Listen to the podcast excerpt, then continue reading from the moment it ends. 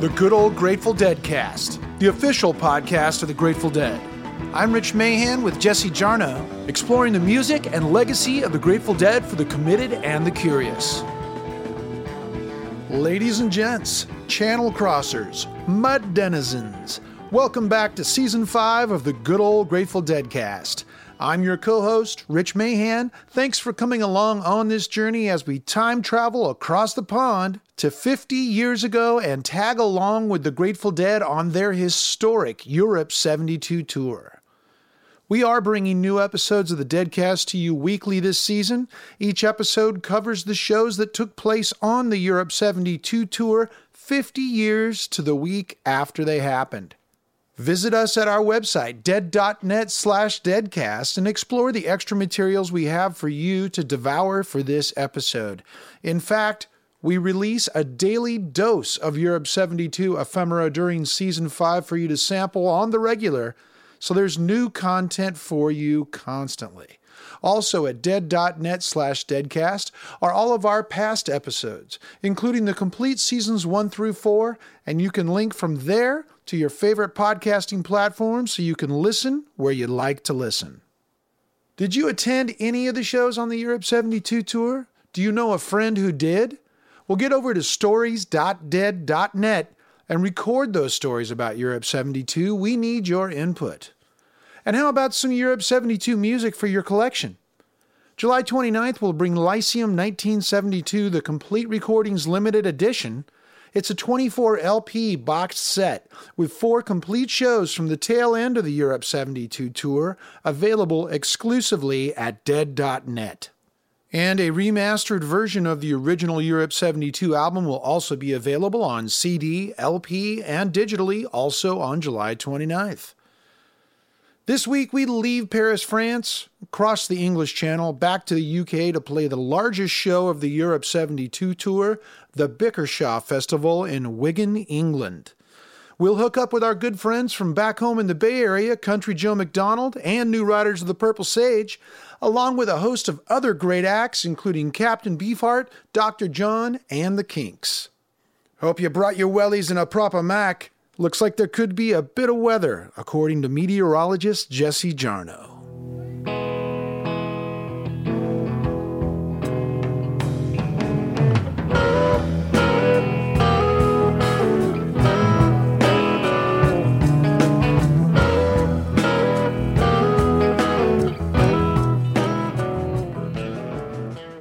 An estimated 40 to 60,000 people attended the three day long Bickershaw Festival in northern England in May 1972.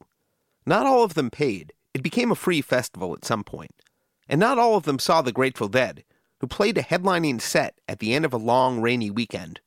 But most did. It was far and away the Dead's biggest show of the Europe 72 tour, and for that matter, the biggest show they ever played overseas. It was also a handy payday on a tour where they'd been playing for far below their usual market rate. During this season of the Deadcast, we've looked at the Dead through the eyes of many fans who saw them on the Europe 72 tour, usually for the first time, usually revelatory, who've given us a variety of perspectives on what it meant to be an open eared music head in Europe in 1972. And today is no exception, except that the first of our guests today has proven not only one of music history's great listeners, but one of its great songwriters. He's almost certainly the only Bickershaw attendee with a great new album out this year on EMI Capitol.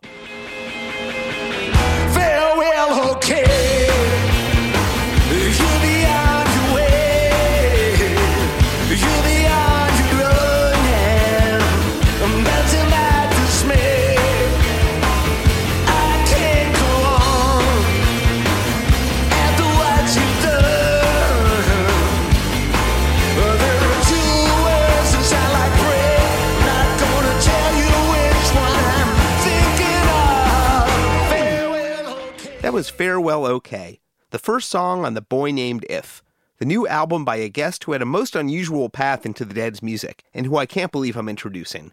Please welcome to the good old Grateful Dead cast, Elvis Costello. I was actually raised by my mother, who was a gramophone record assistant, as they called them, when she left school in 1943.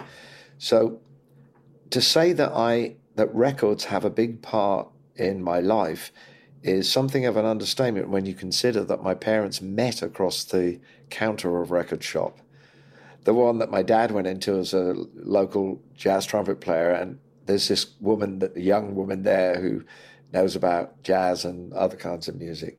So music was all the way through my life. Now, in the late 60s, my dad, who had sung up until then uh, in a very popular commercial dance band, singing the hits of the day and singing in different languages and strict tempo, you know, stuff as well.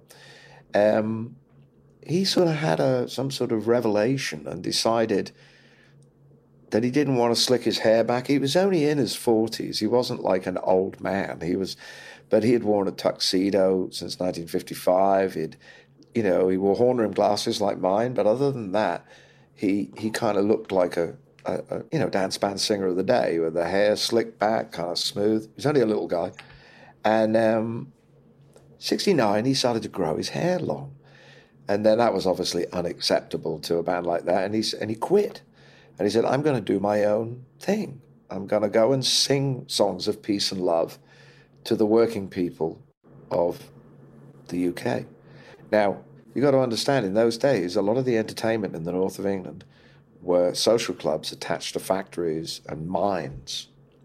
So my dad, who by now had hair down to here and was wearing beads and a caftan and uh, you know an Afghan jacket and uh, a silver cross, and he had knee-high kind of uh, boots and a and a Victorian policeman's cape. He would turn up at these clubs in Durham, in the north of England, very tough kind of miners' clubs. He would install his liquid light projector and his little portable strobe light, and he would sing "Everything Is Beautiful" by Ray Stevens and "Come Away, Melinda." by uh, you know, uh, and uh, all these songs that were largely uh, optimistic. He would sing a few Irish songs. He would sing a couple of hits of the day, but ones he chose, and uh, play the trumpet, which he had been, and he would play a little bit of uh, you know, Georgia or something like that, Georgia, Georgia. Uh, so it was very extraordinary that while I had short hair, and I was still at school because you had to have short hair at school, and listening.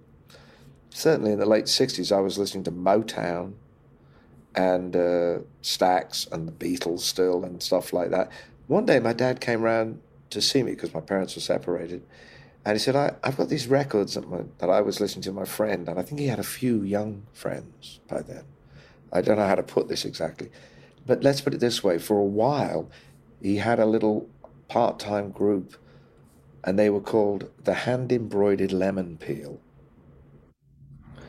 And it involved a flute and a harp, and my dad singing poetry.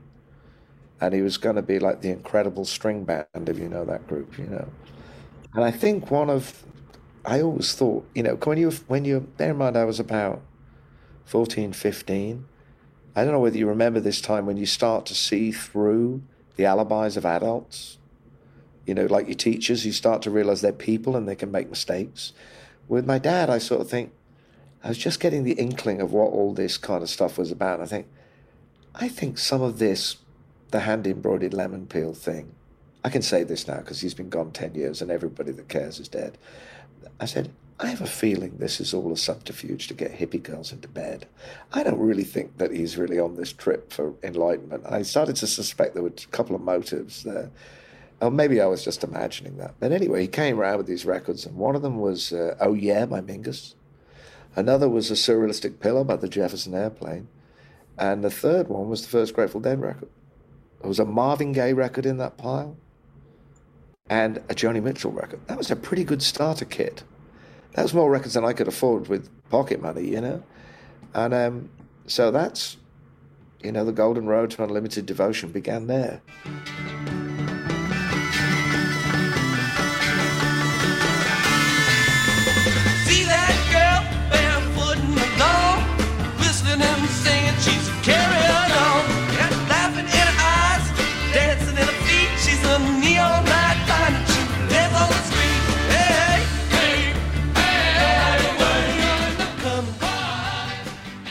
That was a mind blowing answer, wasn't it? You didn't expect that. if I'm really truthful, if I'm really truthful, and I, you know, I don't think we should be too like everything is great. I thought it just sounded like bad out of tune blues, because I, I, I, I'd already heard Howlin' Wolf and you know Slim Harpo by then because of the Rolling Stones. I didn't even buy the Rolling Stones. I, I was a real snob by that point about certain types of music because, for the main reasons of two words, Peter and Green. You know, the real Fleetwood Mac. Never mind the other stuff with Stevie Nicks. I mean, the real Fleetwood Mac, and easily the easily the best blues guitar player ever born in Bethnal Green, or possibly in England, with all due respect to some other people who are more famous. Peter, Peter Green was the whole reason I picked up the guitar, not sadly Jerry, but you know, and and that music that they had that they had access to things they'd learned from Otis Rush, and I got a little bit of starter course. I had one EP of Muddy Waters in Newport, and once I'd heard that, the Yardbirds, the Downliner Sect, even the Stones' early stuff when they're playing the blues, it just sounded like a bunch of kids trying to wear their dad's clothes. Of course, five minutes later they're making Jumpin' Jack Flash, and it's the greatest thing you've ever heard in your life, you know. And it's a, that's the thing, and I think they would probably admit that, but it was done with such affection. And now when I listen to the first Dead record, I hear the same thing. I hear how much music was feeding into that, all of it, the bluegrass, the the folk blues. Was it the greatest record? Not really. But, you know, but the next one, on the other hand, now that's a record.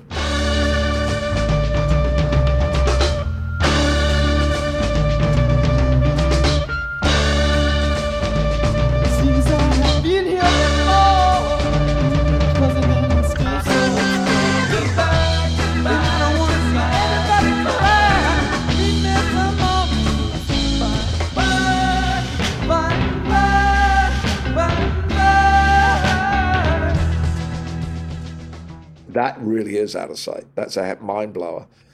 And uh, that was the one. Skip ahead a couple of years. I'd learned to play the guitar a little bit myself by then. I was starting to play in public. My mum and I went to live in Liverpool, and there was a very big adjustment because when I got to Liverpool, they asked me what music I liked. And when I got to class, I was a little past the age where you had to fight your way into the school. 16, you know, you didn't, if it had been 14, definitely would have had to go out the in the yard and sorted out. But they were mostly fairly tolerant of me, even though I was to their ear a southerner. Didn't matter that my mother was from Liverpool 8. I sounded like a southerner to them.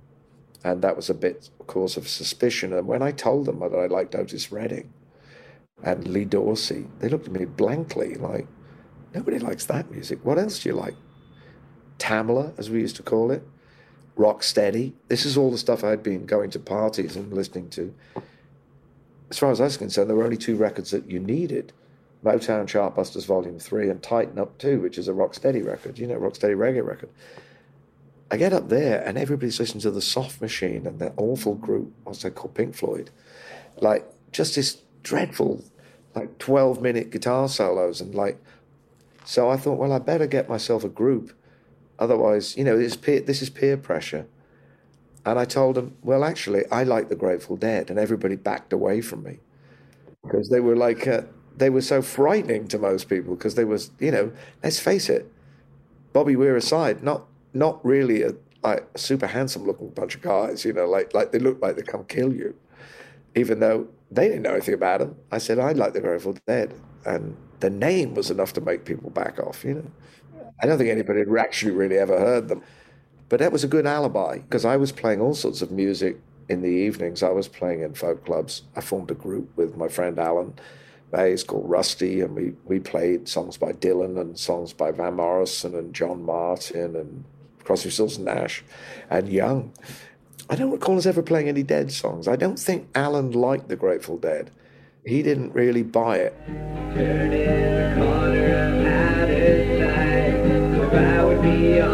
I really not that bad. Do I try to be sad?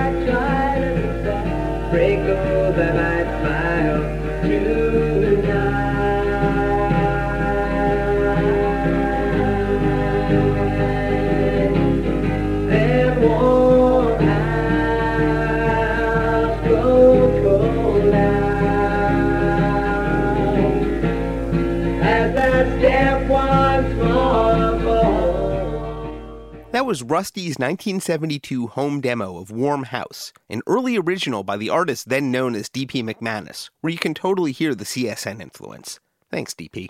Then Workingman's Dead came out and that changed it, you know, because then you could hear, you could actually play one of those songs yourself. You can't really sit down in a bedroom and play Dark Star. You know, you, you, you just can't. Well, you can, but it sounds weird, you know, but. But the minute you have things like Dire Wolf and uh, you know such songs, you, they're songs you can pick out on the guitar. The timbers up in Ario, the wolves are running round. The winter was so hot and cold, froze ten feet beneath the ground. Don't murder me. I beg of you, don't murder me. Please don't murder me. They're like in a vernacular, and the whole idea of that, like secret history of America, that was embodied in the band and, and a lot of groups of that time, some of Dylan's songs of that time, was really persuasive. And the countryside of the Byrds, you know, was all happening at once.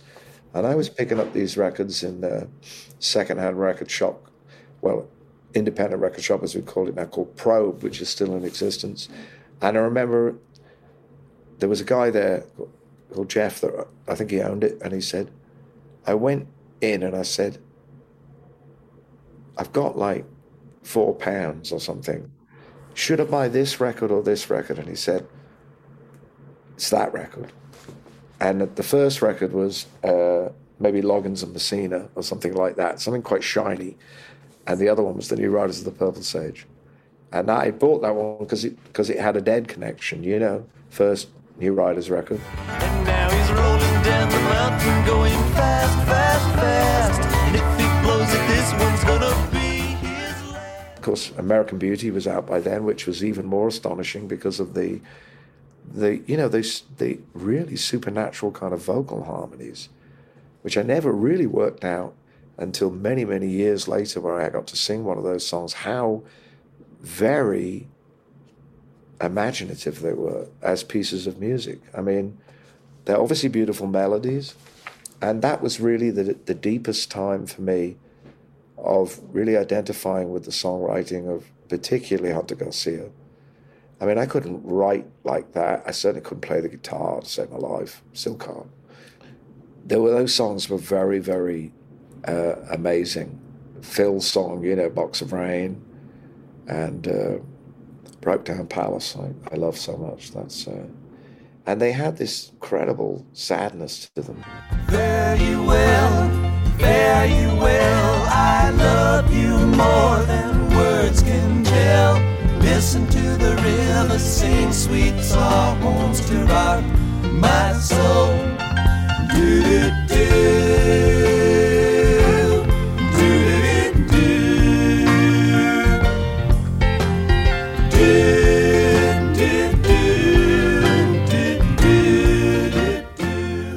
So that was the other record that fills in.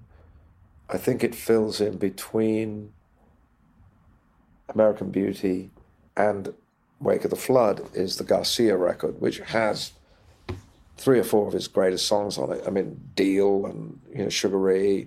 These are things that come from a deep root. You know, you can go back and hear Elizabeth Cotten singing the original folk version of Sugaree, which Jerry would have known that for sure. I mean, that's the stuff that he came out of with the with the jug bands and the bluegrass, and these are things that I went deeper and deeper into, partly introduced by bands like whether it was, you know, from the introduction to this world of rich American music, the band, the dead of that early '70s period, the Byrds, when Gram Parsons was with them, that was a huge education to people that had really grown up on beat group music, you know, which was really largely filched from American R&B, into which Motown, with its ability to communicate as pop music, completely disrupted everything.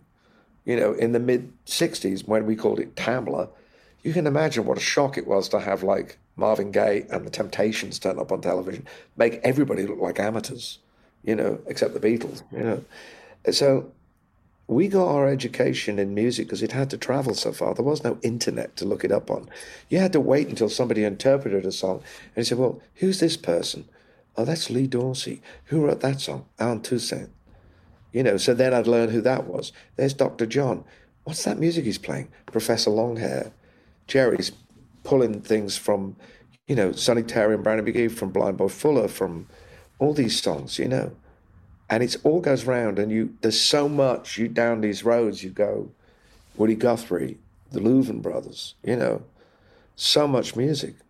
I went to a festival in 71 and i'd seen the Byrds play acoustically i'd seen a, a whole bunch of great people sonny terry and brownie McGhee, tim hardin.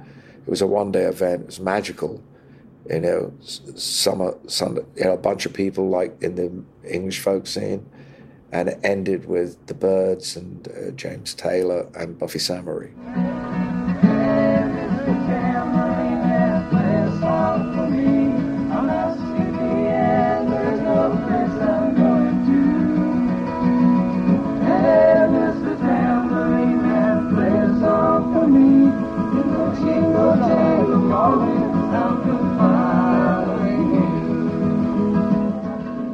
That was from the Byrds acoustic mini set at the Lincoln Folk Festival on July 24th, 1971.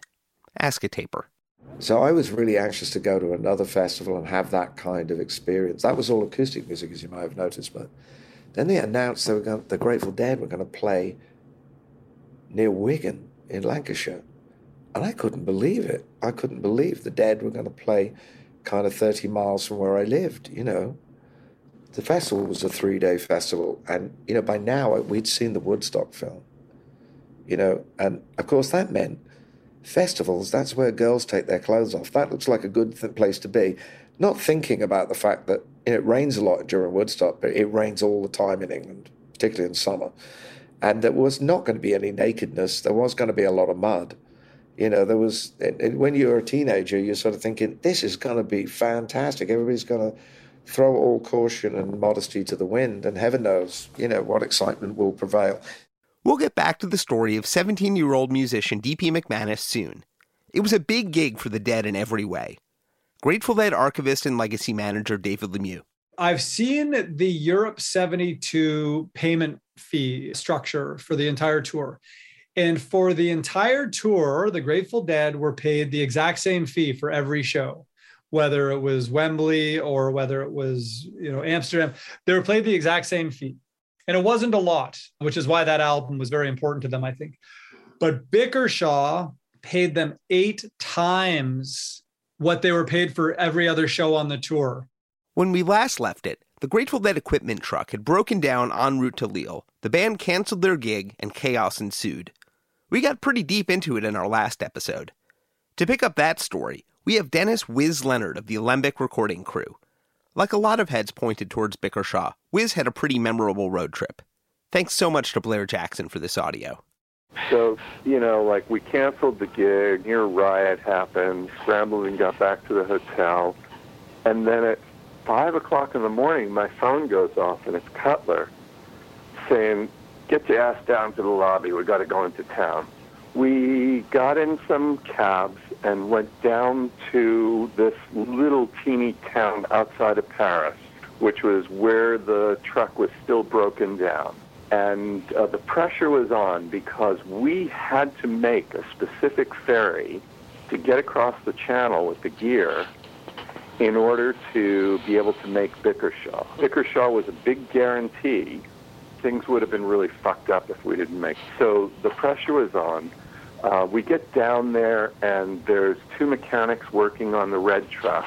Cutler's smoking, you know, three cigarettes at a time, not literally, you know, like running in and out of this little cafe making phone calls. And he says, okay, I got a trailer coming up. It's coming with uh, a tractor that's not going to be the one we have, but we'll get a tractor. And, you know, voila, a trailer pulls up and it backs to back to the red truck and we cross pack everything, which is really difficult because, you know, it's like a backwards pack. The truck was like a traditional English lorry with like a big box that was over the cab itself. And we used that for spares and people's personal crap. And after we had, you know, gotten most of the gear into the trailer, I think Parish said, "Hey, Wiz, go up there and hand me down the shit."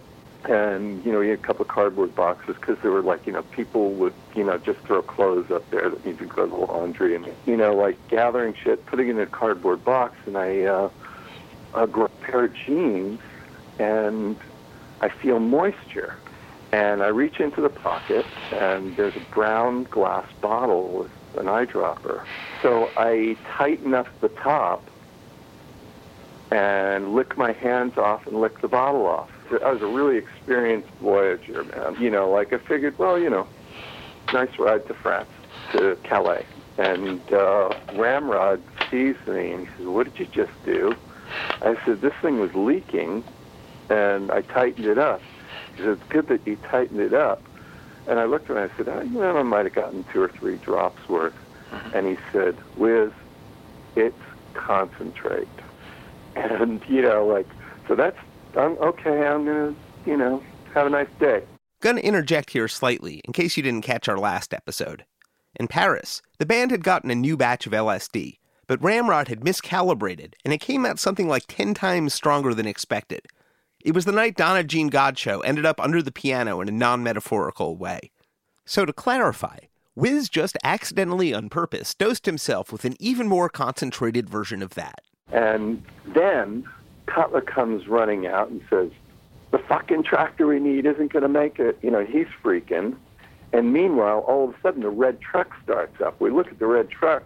They have like a hose stuck into the fuel tank. Blair had to flip his tape here, so we missed a few sentences.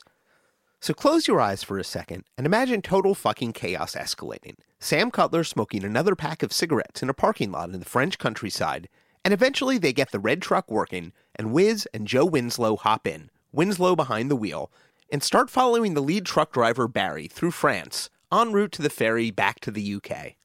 And, you know, we're like, you know, pedal to the metal, and then we're going through western France on the way to Calais. And Barry, the English driver, seems to be taking amazing chances passing people. And we're having a hard time keeping up with him. And Winslow and I, I'm like really fucking high. I feel like I'm on a roller coaster. The, the road is undulating, but I could still talk to Joe. And uh, we look at each other and realize, oh shit, he's doing that because we might not make it. So the trip across France was breakneck. We pull up, we're the last two vehicles in the queue for the last ferry that we could make the gig with. And it's just like, you know, so much tension and energy that I was basically straight. And Winslow, like, then looks like, you know, deer in the headlights. I said, What's wrong, Joe? He said, I can't find my fucking passport. I said, Get in the back of the fucking truck and just hide behind the 16 track. Fuck this shit. We're going to England. So, you know, we sneak out, put him in the back of the truck. And, you know, I'm just like inching forward, getting on the ferry. And all of a sudden I hear boom, boom, boom, boom. And, uh, you know, he grabbed his bag and brought it back in there with a flashlight.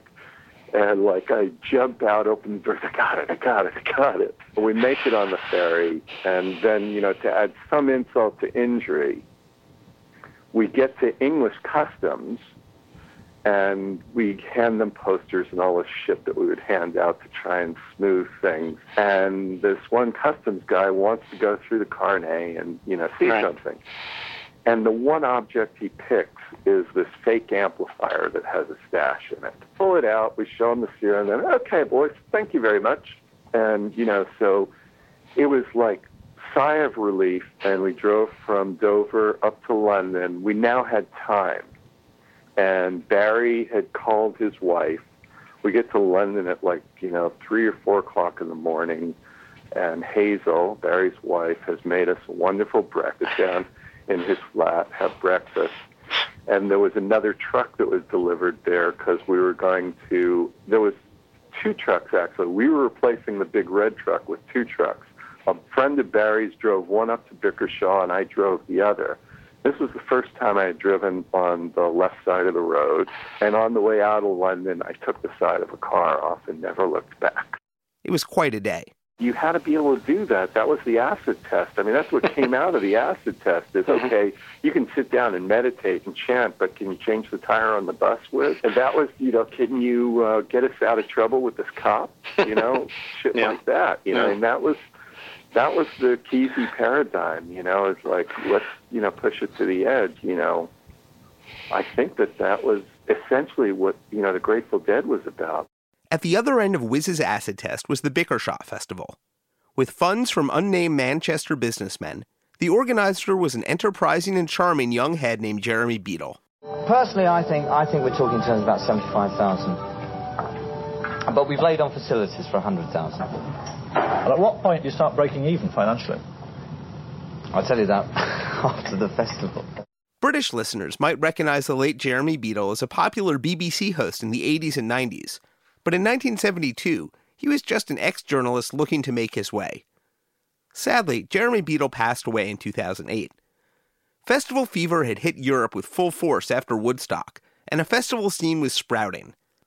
In some ways, it mirrored what was happening in the United States, but each country's scene had its own singular twists. Free festivals had taken root in the United Kingdom in a deep way, with week long solstice celebrations near Stonehenge and a circuit that was somewhere between Dead Tour and the more anarchistic Rainbow gatherings. But there were also plenty of festivals in the Woodstock model big bands playing to big crowds from a big stage, put on with the intention of making a big profit. In some ways, Bickershaw followed Woodstock quite closely. Where does the money come from, in fact? Who's backing you? Uh, I am not actually being backed. I'm working for the people who are putting the money in, and they are a group of northern businessmen. They're very nice, and I like them, and so does my mum. And they're Faceless and Anonymous, who are they? Well, they're still faceless and anonymous. Like Woodstock, Bickershaw had a charismatic long hair up front and solid straight world money behind it. As far as I can tell, nobody has yet figured out who put in the money for the Bickershaw Festival, but it surely looked like a good proposition. Like Woodstock, it was going to be three days of music. Like Woodstock, there was a lot of mud. Did we mention the mud yet? Sorry if that spoils anything. And like Woodstock, they hired the Fillmore East Light Show, then known as the Joshua Light Show, now Joe's Lights, including our friend Allan Arkush. We also did a festival, the Bickershaw Festival, where it rained all weekend in the north of England. And Cheech and Chong were there and the Kinks and a lot of other people. From the perspective of the 21st century music head, it's just an incredible bill. Naming just a few, Friday night included Dr. John and Hawkwind. Saturday morning was for jazz, including Annette Peacock and Paul Bley, as well as Maynard Ferguson. The afternoon was for folk, including Donovan and the Incredible String Band. And Saturday night was for the Kinks, the Flamin' Groovies, and Captain Beefheart and the Magic Band. Sunday had Country Joe, the New Riders of the Purple Sage, and the Grateful Dead. Like Woodstock, Bickershaw had Country Joe. And like Woodstock, they had rain. Lots of rain. Maybe we didn't do light show because of the rain. We spent almost the entire weekend in this little motor home because it was pouring so hard and it was so cold. And we had so much trouble with the electricity on the stage and getting our equipment up on the stage and down again. There was no lifts. We had to lift it up ourselves. And we didn't have roadies. So we would have to get there early, set up the light show, get everything working, do the show, and then take it down ourselves.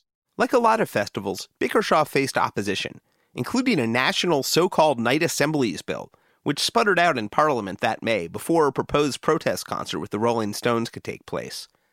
And like Woodstock and many other festivals, Bickershaw would be an absolutely epic weekend for nearly everybody who attended, an unforgettable touchstone. Unlike Woodstock, the Grateful Dead absolutely brought it. The weather might not have held at Bickershaw, but the vibes did. Alan Trist. That was the one perhaps occasion in Europe where where the band really showed their festival chops, so to speak, you know, and it was a full-on festival, and it was it was great. And there weren't crowds like that anywhere else except Wembley Pool and somewhere in Germany. Maybe it was the Munich show was pretty big too, I think.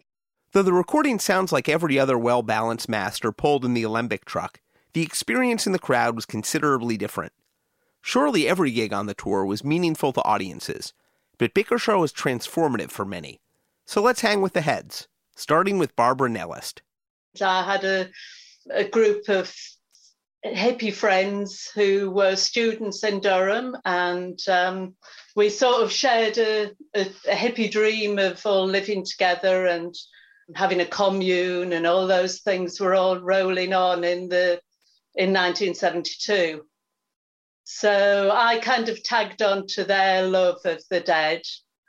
A couple of them had been to Newcastle to see the dead, who a bit earlier in 72 and um, you know the chance to see them again they were they were wanting to go to to Bickershaw and a couple of cars and I went with them. I'd moved to Leeds by then but you know we were still close and we're still close now.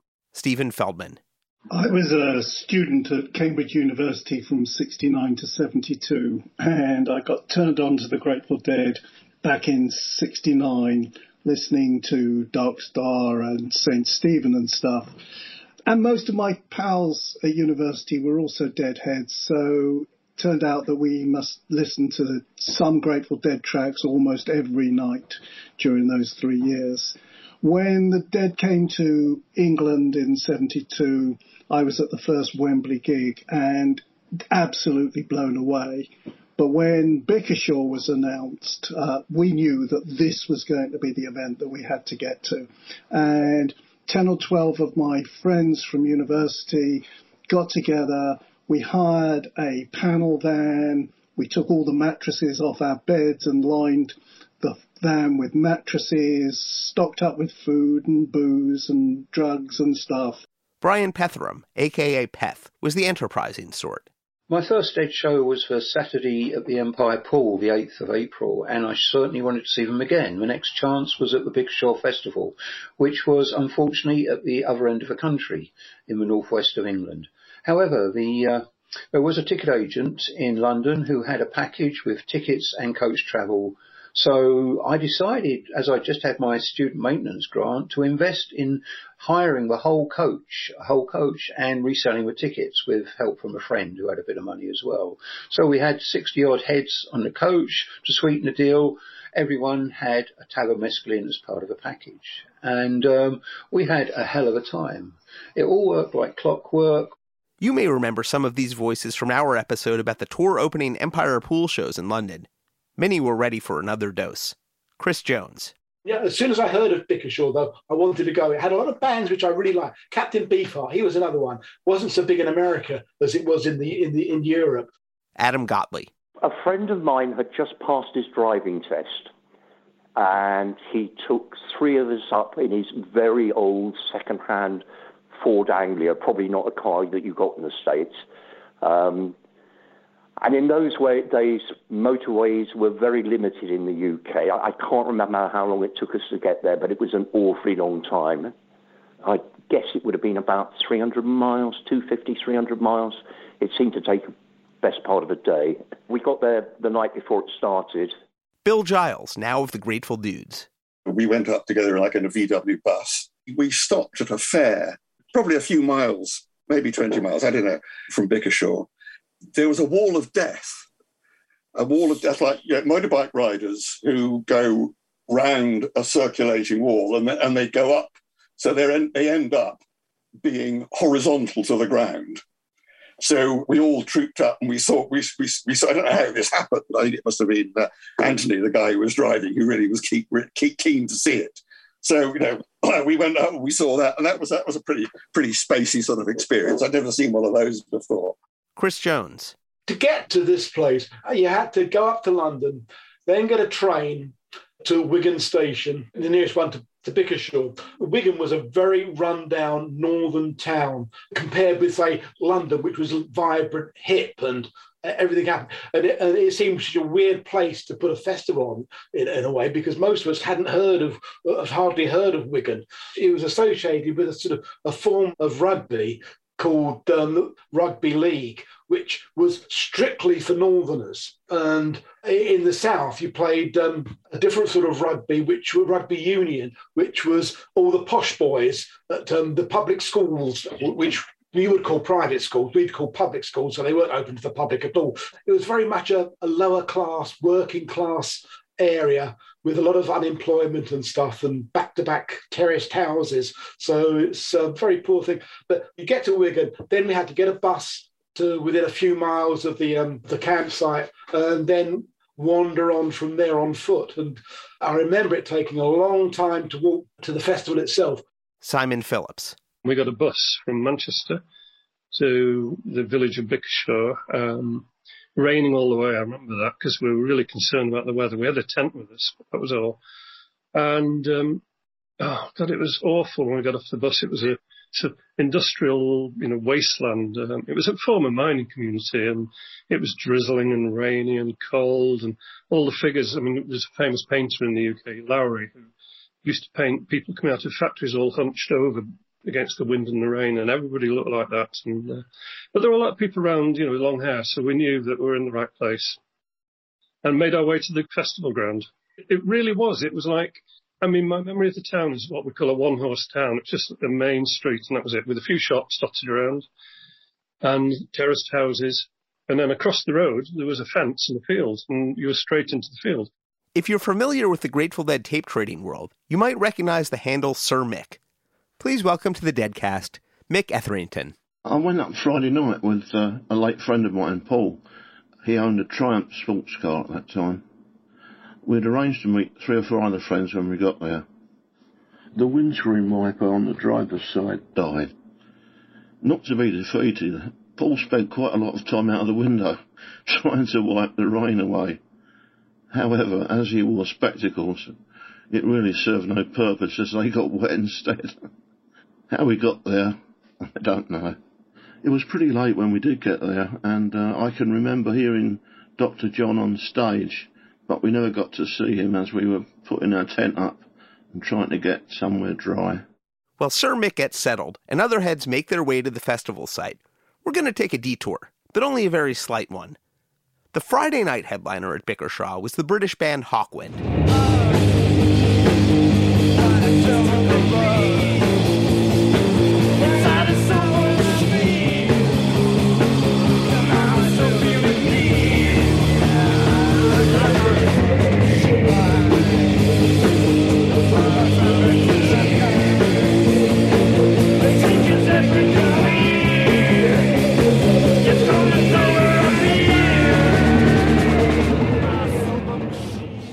Was Hawkwind doing Silver Machine at the Roundhouse in London a few months earlier.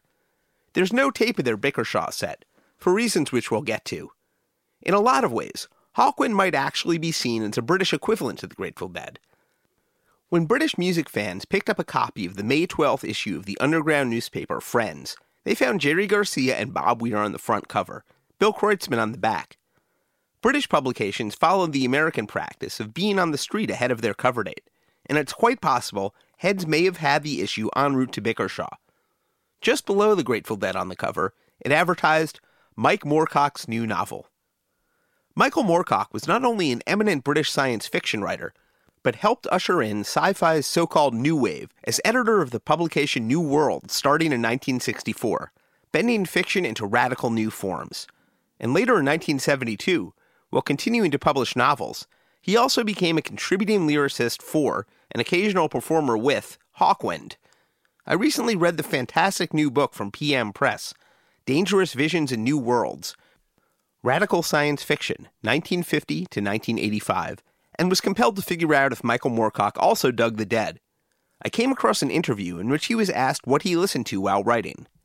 His answer Grateful Dead, Messiaen, Mozart, Dylan, Mahler, John Prine, New Riders, John Fogerty, Ravel, Schoenberg, Ives, Chet Baker, Williams, Elgar, Grateful Dead, Robert Johnson, Howlin' Wolf, Glenn Miller, Noel Coward, Beatles, Gus Elen, Grateful Dead. Next question. That last one's not a group, it's an exit strategy. We are so honored to welcome to the Deadcast Michael Moorcock. I was in Hawkwind, which which was the nearest band in terms of social effect, I suppose, or um, ambience. I don't know. They were the nearest band to the Dead in England. I mean, we were a people's band. We we we did more free gigs than we did did paid gigs. You know, a lot of the time we were we were we were losing money. We had the same sort of following when I was still performing. Definitely, we'd get you know we'd the audience follows the dead no matter where the dead are performing. You've got a core audience that tends to follow the band. And it's the same with Hawkwind. Every gig you turn up at, there's going to be a core of the same people, almost which is a lot easier in England, of course, than it is in America. but nonetheless, it, was the same thing. With, we took families with us. We took we took our kids with us. You know that sort of thing. In later years, as the British festival scene evolved on its own slightly grittier parallel course, Hawkwind became known as perhaps the British festival band, with their sound evolving alongside the free festivals. In the early days, though, they were Dead fans. Nik Turner and Terry Ollis, I mean, quite a few members of the band were keen Dead fans, and they played played the Dead enough in the in, in the buses. I think they saw them as fellow spirits, very much part of the same thing. I think the Dead had a more coherent vision than, than Hawkwind, frankly, but, but that's another story. I emailed an urgent follow up that I'd forgotten to ask. What about Lemmy? Mike responds, I don't remember Lemmy liking the dead. His persona was anti hippie. Sounds about right. In the UK, the connections between underground music and science fiction ran deep. I lived in Ladbroke Grove, and Ladbroke Grove, Portobello Road were, I suppose, you know, the, the equivalent of Haight-Ashbury in San Francisco at the time. I was editing New Worlds, which was not an underground magazine. We shared printers with uh, IT and a couple of others. There was a lot of interaction between us, you know, just naturally. And because I lived in that area and a lot of other people lived in that area, it was my, as it were, front room became one of the sort of meeting hubs, I suppose. He was truly part of the culture. In fact, Mike Moorcock had sat in for the Grateful Dead interview in the same issue of Friends that came out the same week as Bickershaw. I was sitting in my uh, room one day. John Trux came round. Uh, John was a, a, seriously, I mean, a, a, not a not a not a raving fan, you know, but a, but a but a solid fan of the Dead, and he introduced me to the Dead in the first place. And on this afternoon in early April 1972, John Trux was off to meet the dead. I said, sure. You know, I didn't have anything else to do. We just walked down to the Kensington Palace Hotel. Trux was asking all the questions. I didn't know what questions to ask. You know, I didn't know a lot about the band as such. I just liked their music. I was just there, really, I suspect, to give John a little bit of of, a, of confidence to have somebody with him when he went to talk to him talked to Phil Lesh quite a long time. He talked to Jerry quite a long time, Pigpen. I haven't yet tracked down a copy of the article, but looking forward to reading it at some point. And it's a, you know, it's a good substantial piece with long quotes from Phil Lesh about Neal Cassady and you know stuff like that. When we asked about Michael's favorite Dead music, I wasn't quite expecting the answer we got, though I shouldn't be too surprised. I used the the Dead uh, two Dead records to get me started um, just the two, Workingman's Dead and, and the other one that goes with it, American Beauty, because they're very good for getting you into a nice, a nice uh, working mood, or at least me into a nice working mood. I guess I was expecting Dark Star, less because of the outer space lyrics, and more because it might be a vibey soundtrack for writing sci-fi. But who doesn't love Workingman's Dead and American Beauty? Thank you so much, Michael. If you're interested in the deep and layered connections between science fiction and the counterculture, I really do recommend the new book, Dangerous Visions and New Worlds Radical Science Fiction 1950 to 1985, available from PM Press, also a publisher of Michael's writing. We've posted links at dead.net slash deadcast. We'll transition back to Bickershaw now by way of The Black Corridor, a Hawkwind song written by Michael Moorcock, here performed on the BBC in September 1972. Space is infinite. It is cold. Space does not feel pain. Space does not laugh. It's all true. Bill Giles. We got there on the Saturday evening. I think I think probably after dark, and then somehow uh, we got uh, into the backstage area. So uh, we were like behind this this metal fence that was separating the stage from the rest of the uh, the ground. this metal fence, wire fence, thousands of people in the mud. And I mean, I had a, an image that it looked like something out of World War One. It wasn't, but there was just something about the, the nature of the uh, the number of people, the wetness, the you know, and the and and of course the fence, you know, which gave it gave it a rather gave it a strange atmosphere. The young musician, then known as D.P. MacManus and now known as Elvis Costello, had a show on Friday night with his band Rusty. So I'm playing a gig with my little band that's by now down to a two piece, but we still kept the band name. And we're opening up at St. George's Hall, Little St. George's Hall. Right in the centre of Liverpool, there's this spectacular Victorian palace. It looks like a Greek building, you know, big Parthenon style building. Victorian monolith has a small theatre in it where Charles Dickens read. So it goes way back, has some history. Me and my pal Alan are opening up for Tír na nÓg, an Irish duo. Um, and we're just the opening act. I stick around to hear a couple of uh, Tír na nÓg songs, and then I hit Lime Street because I'm going to go to Bickershaw the next day. I come out into Lime Street and there is like rain coming at about a 35 degree angle to the ground. It's like needles. And it never occurred to me that it might be a bit wet at Bickershaw. I got the bus home with my guitar. You know, it wasn't very complicated then. Next day, I got up and I headed off. I'm, I'm leaving. And uh, I got there on the Saturday afternoon. Now, all I had was a pair of boots and a blanket. I had no tent. I'd not thought about the fact I'd be sleeping in a field. I hadn't thought about that. I wandered around this disaster zone that looked like behind the lines during the First World War, you know, without the blood. Well, with some blood, but not a lot of mud and it was completely a disaster. You you couldn't get from one side of the field to the other because parts of it were completely submerged. People were looking miserable. People had like bits of plastic over them. It kept raining periodically. Every time the sun came out, it went in again.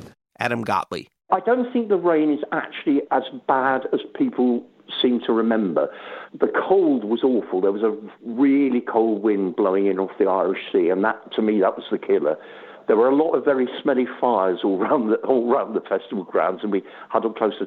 But oddly enough, it didn't really seem to matter that much.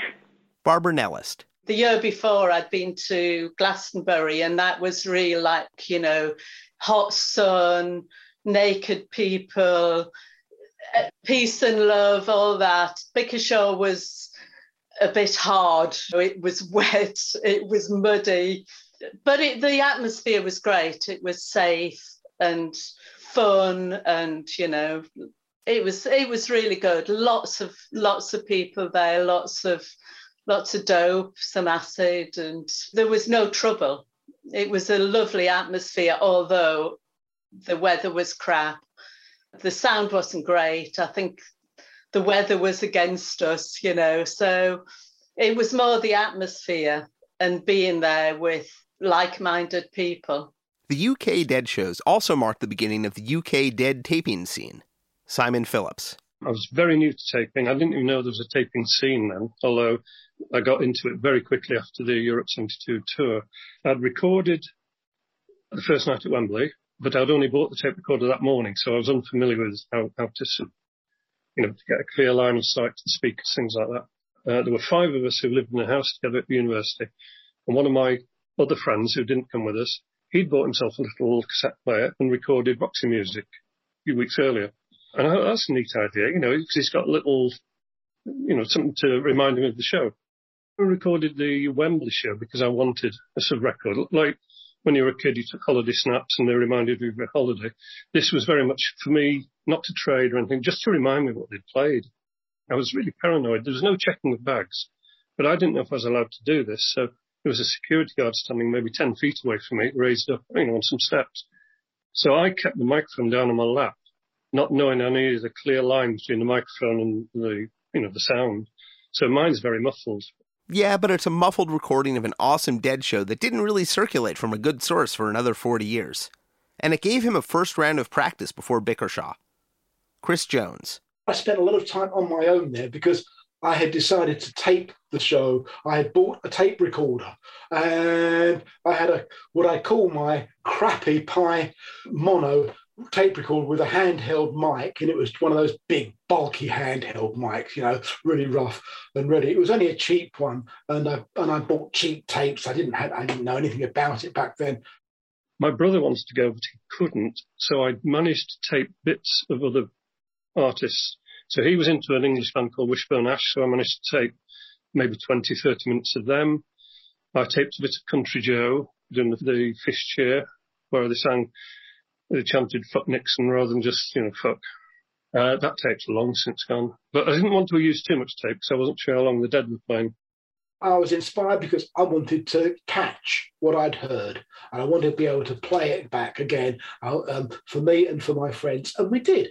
You know, I was living in a flat by then, an apartment, and um, a whole bunch of hippies, and we'd play that. And it, you know, it wasn't the best quality recording, but it was it was it was music. It was good a few snippets of Captain Beefheart.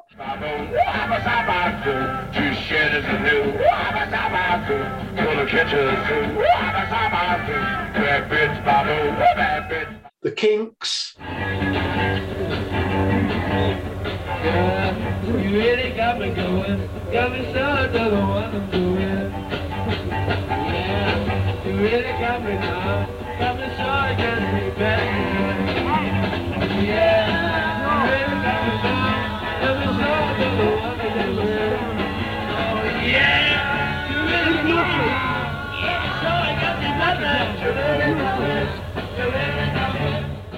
And the Flaming Groovies.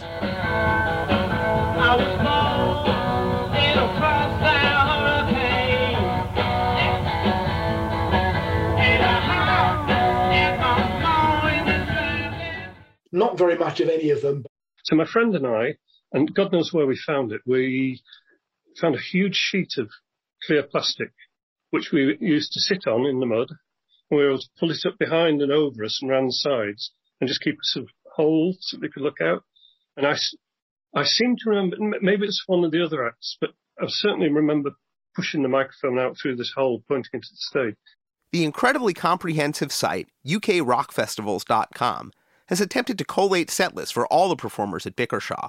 It includes a set list for Hawkwind's Friday night appearance with the note Confirmation of a tape of Hawkwind's set is in existence, received in April 2003. However, it appears that both this and the Wishbone Ash set have been erased by the taper's brother. Geez, bummer. On this tape I did for my brother, I taped, he had a hit record in the UK called Silver Machine. And I, I taped that one song for him. And nothing's going to bring it back. Adam Gottlieb.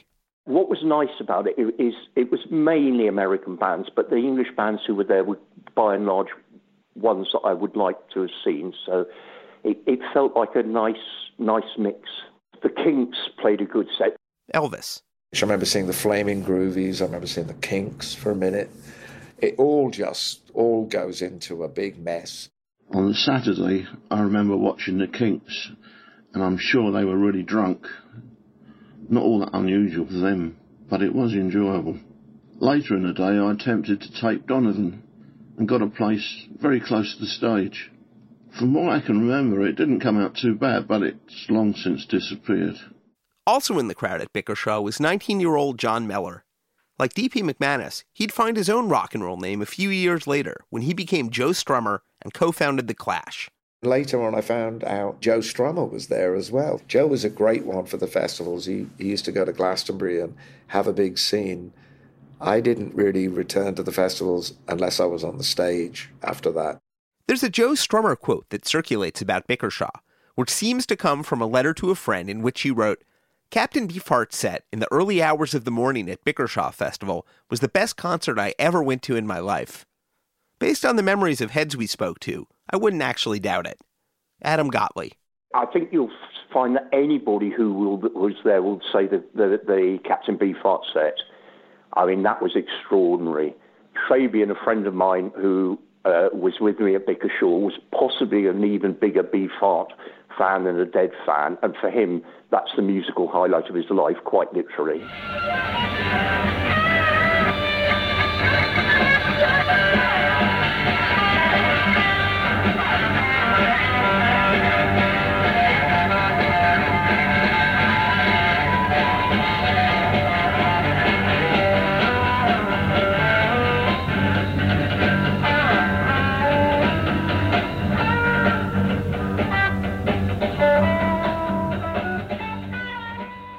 Zoot Rolo, everybody. Chris Jones. One of the other big acts which I really wanted to see was Captain Beefheart. He always put on a show in a way that Jerry Garcia never did. He was never a showman, but uh, Captain Beefheart always was. That was part of his appeal, part of his mystique. I recorded a reasonable recording of that. Bill Giles. I remember seeing, you know, Dr. John Maynard Ferguson, a sort of jazz trumpeter, and then a Captain Beefheart set that was just, just, just quite extraordinary. All this weird music going on, but the guys walking back and forth across the stage, a really discombobulating experience. Barbara Nellist. The beginning of May in Lancashire is cold. It's a bit miserable, you know, but I think there was a bit of a wartime spirit. You know, everybody was so thrilled to be there to to be seeing all these great bands. We were camping in the festival. Now you kind of camp a mile away and walk to the festival. Where we were camping, there were fires around us. It was chaotic.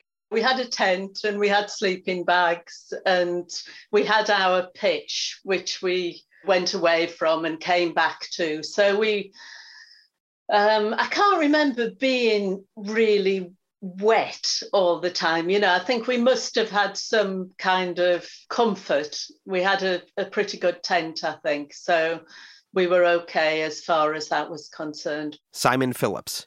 So we got there before it started because we'd taken a tent with us and there was a field right next to the arena area where they allowed camping. So we had a little two man ridge tent, a little white tent, and we pitched that in the camping field. And as we came through the gate into the main arena, we looked back and we said, well, we'll there'll be more tents later on, but we'll find it because if we follow the line from this gate to that tree at the far side, we're bound to hit our tent. Little knowing that at two o'clock the following morning, when it's pitch dark and we couldn't see the tree, there's now about 500 little white tents in the field, and we never did find the tent. We ended up sleeping in a marquee, and, and you know, slept about 100 people. So my tent may still be pitched in the field. In British English, marquee means a large tent with open sides. This gringo learns something new every day. Elvis Costello. A miracle prevailed. I was wandering around the site and I heard my name. Eh, somebody called my name.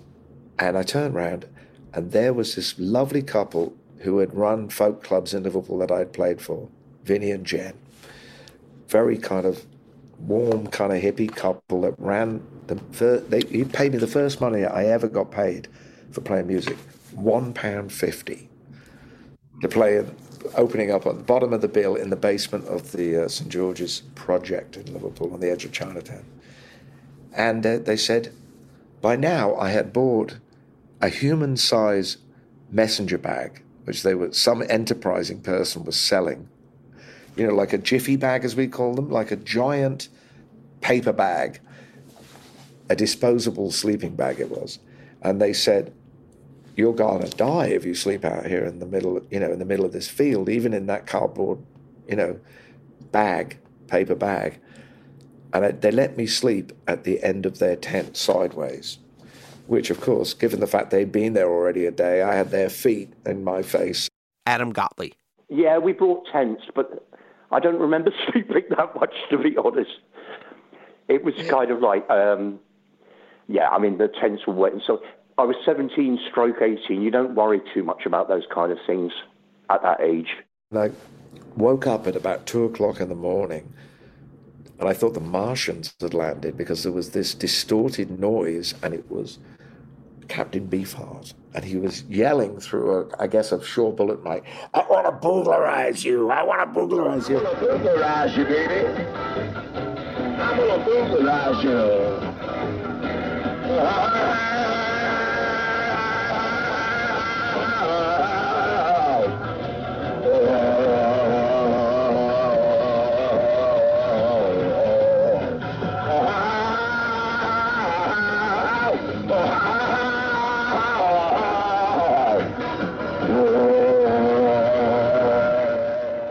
it's like in the middle of this set. The music, by the as you can probably guess, was not on a very tight schedule.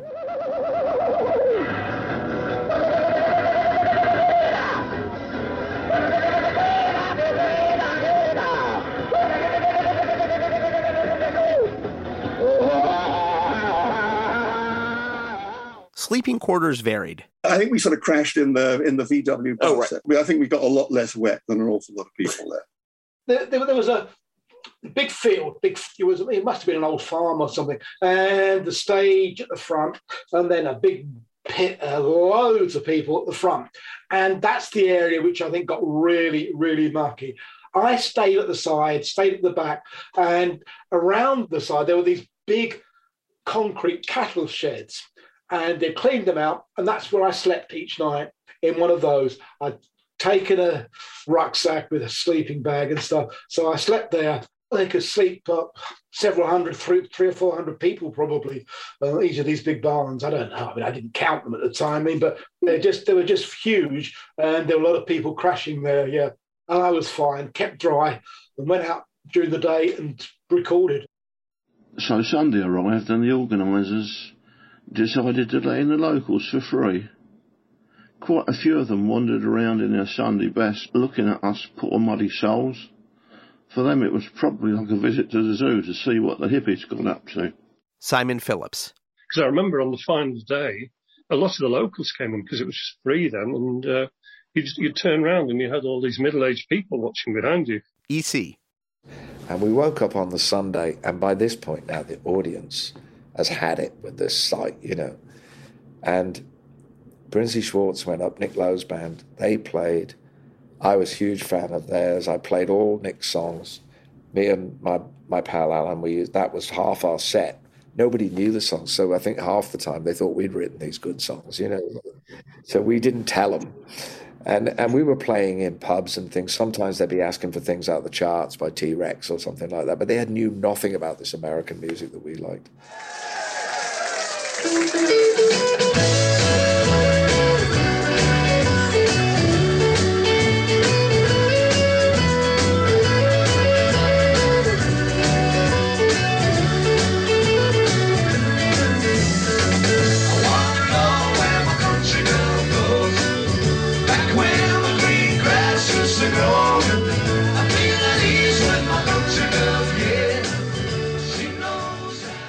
No tapes of Brinsley Schwarz at Bickershaw seem to survive, but that was Country Girl, one of the Nick Lowe songs covered by Rusty from a 1974 show released as live at Sheffield.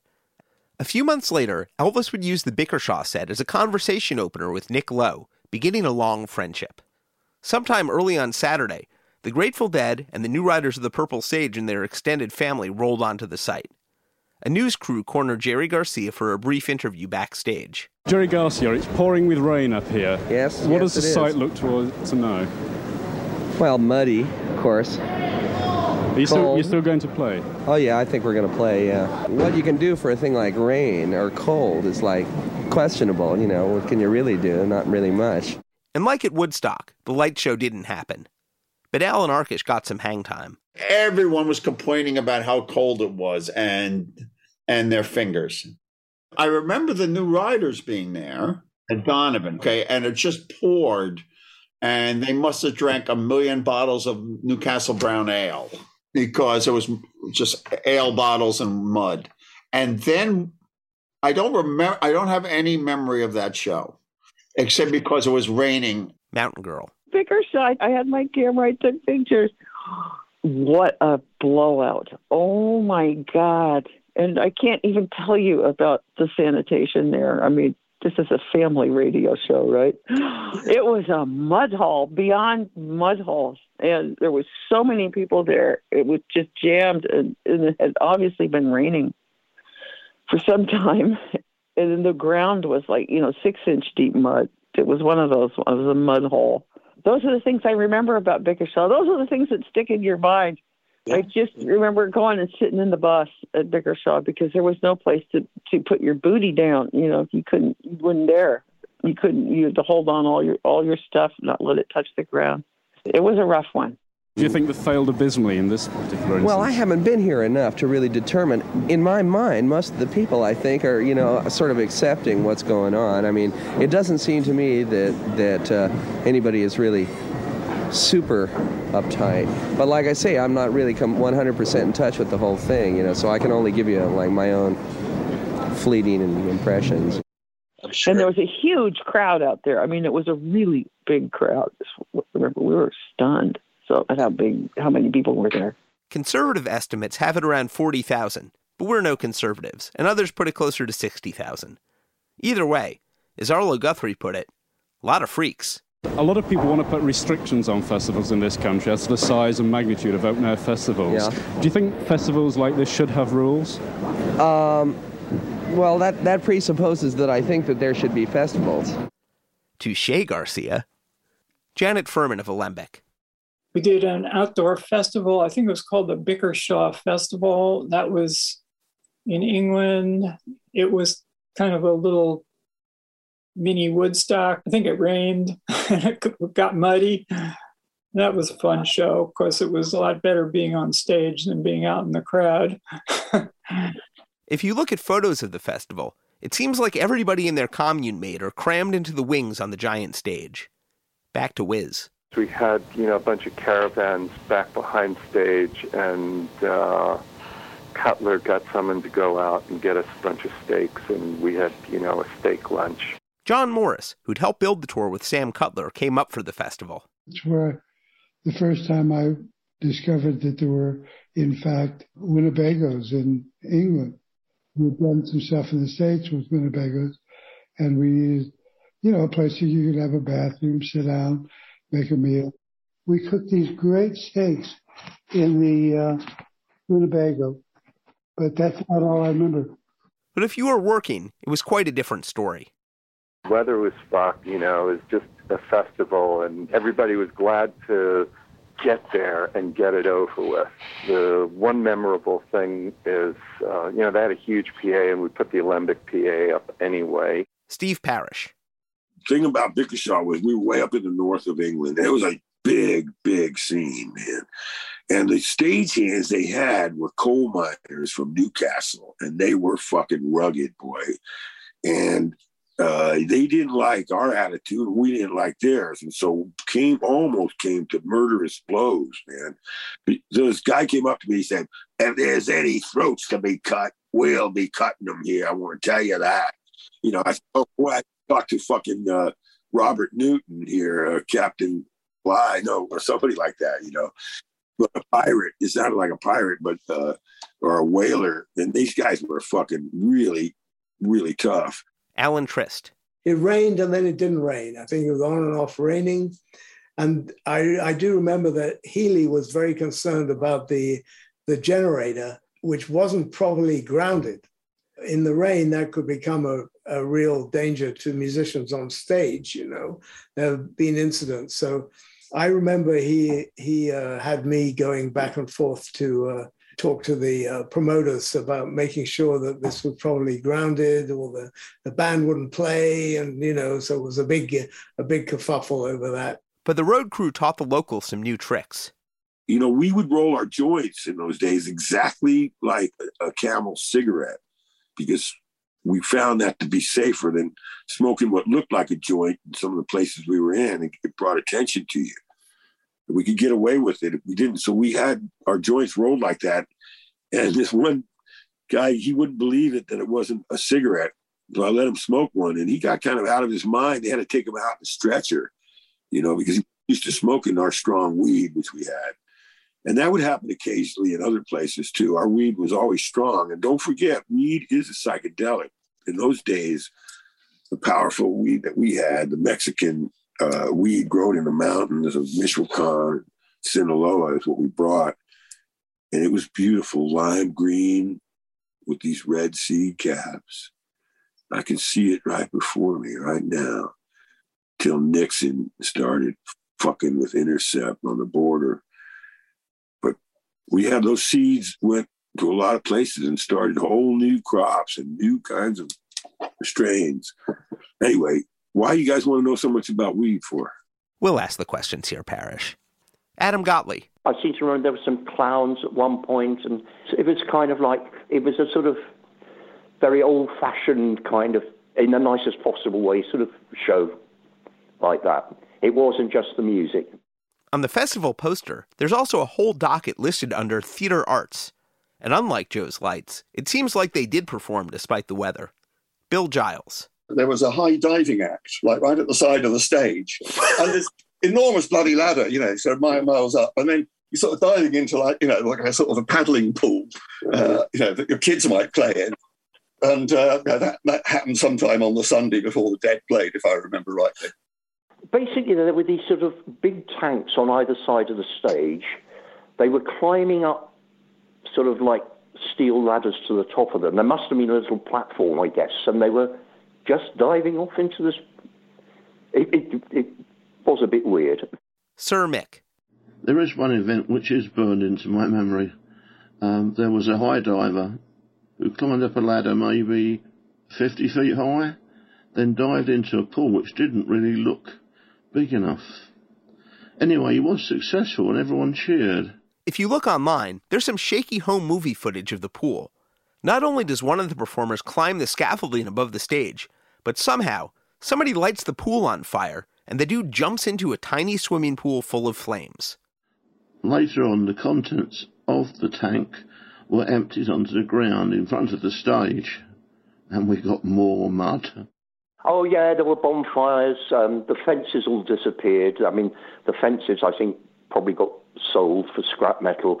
Uh, it was a funny area. It's an, an, old sort of derelict mining area, but there was lots of scrub wood around an old derelict wooden building, so there was plenty of material to set fire to. Please welcome back to the Deadcast Alex Allen, proprietor of the Essential Dead Lyrics site, whitegum.com. I mean, we must have set off pretty early from Cambridge, as far as I remember. It is right across the country. Cambridge is in the east of England, and Bickershaw's in the northwest. So it's uh, it was yes, it must have been at least three or four hours. I had a couple of friends who um, we drove up. I had an, an, old Mini Cooper. We drove up through driving rain and, and got there. We only went up for the day, just the Sunday. I didn't go for the whole festival. I mean, it was incredibly wet. I mean, I'd been incredibly organized and I had a lot of uh, plastic sheets. I mean, a whole wadge of them. So you could sit on one, have another one over your head while you were watching. And then, you know, when that got sodden or things like that, I could sort of roll them up and put out another one. So I was, um, I was very organized, I remember.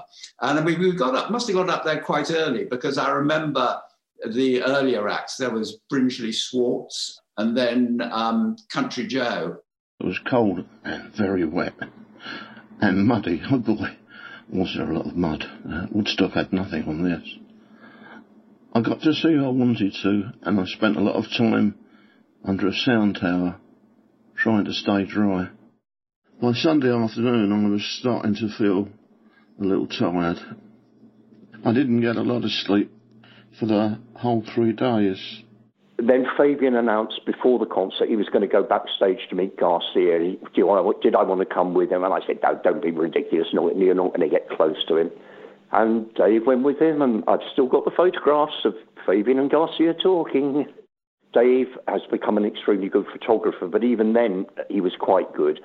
And he f- discovered that there was a hole in the stage, and he managed to somehow climb up to the hole and take photographs of the dead and the new riders from virtually point blank range. I, I know this is going to sound odd. I got the impression that the audience were there out of curiosity rather than there being huge numbers of deadheads. And yet the opposite was true at Bickershaw, where it was quite clear everybody was there to see the dead. Nobody left, and the weather conditions dictated that people should leave. I mean, but nobody left. Everybody was still there on the Sunday night. Remember Stephen Feldman, who'd come up in the van? Through some strange quirk, we managed to get the van backstage where all the people working on the gig were. I think one of my friends had a contact or knew someone who knew someone. So we were there backstage and able to walk right to the very front of the stage to watch the gig. Started off that night, it was a Sunday night, and it started off with the New Riders. The New Riders came on, and I remember at least the rain easing when they came on.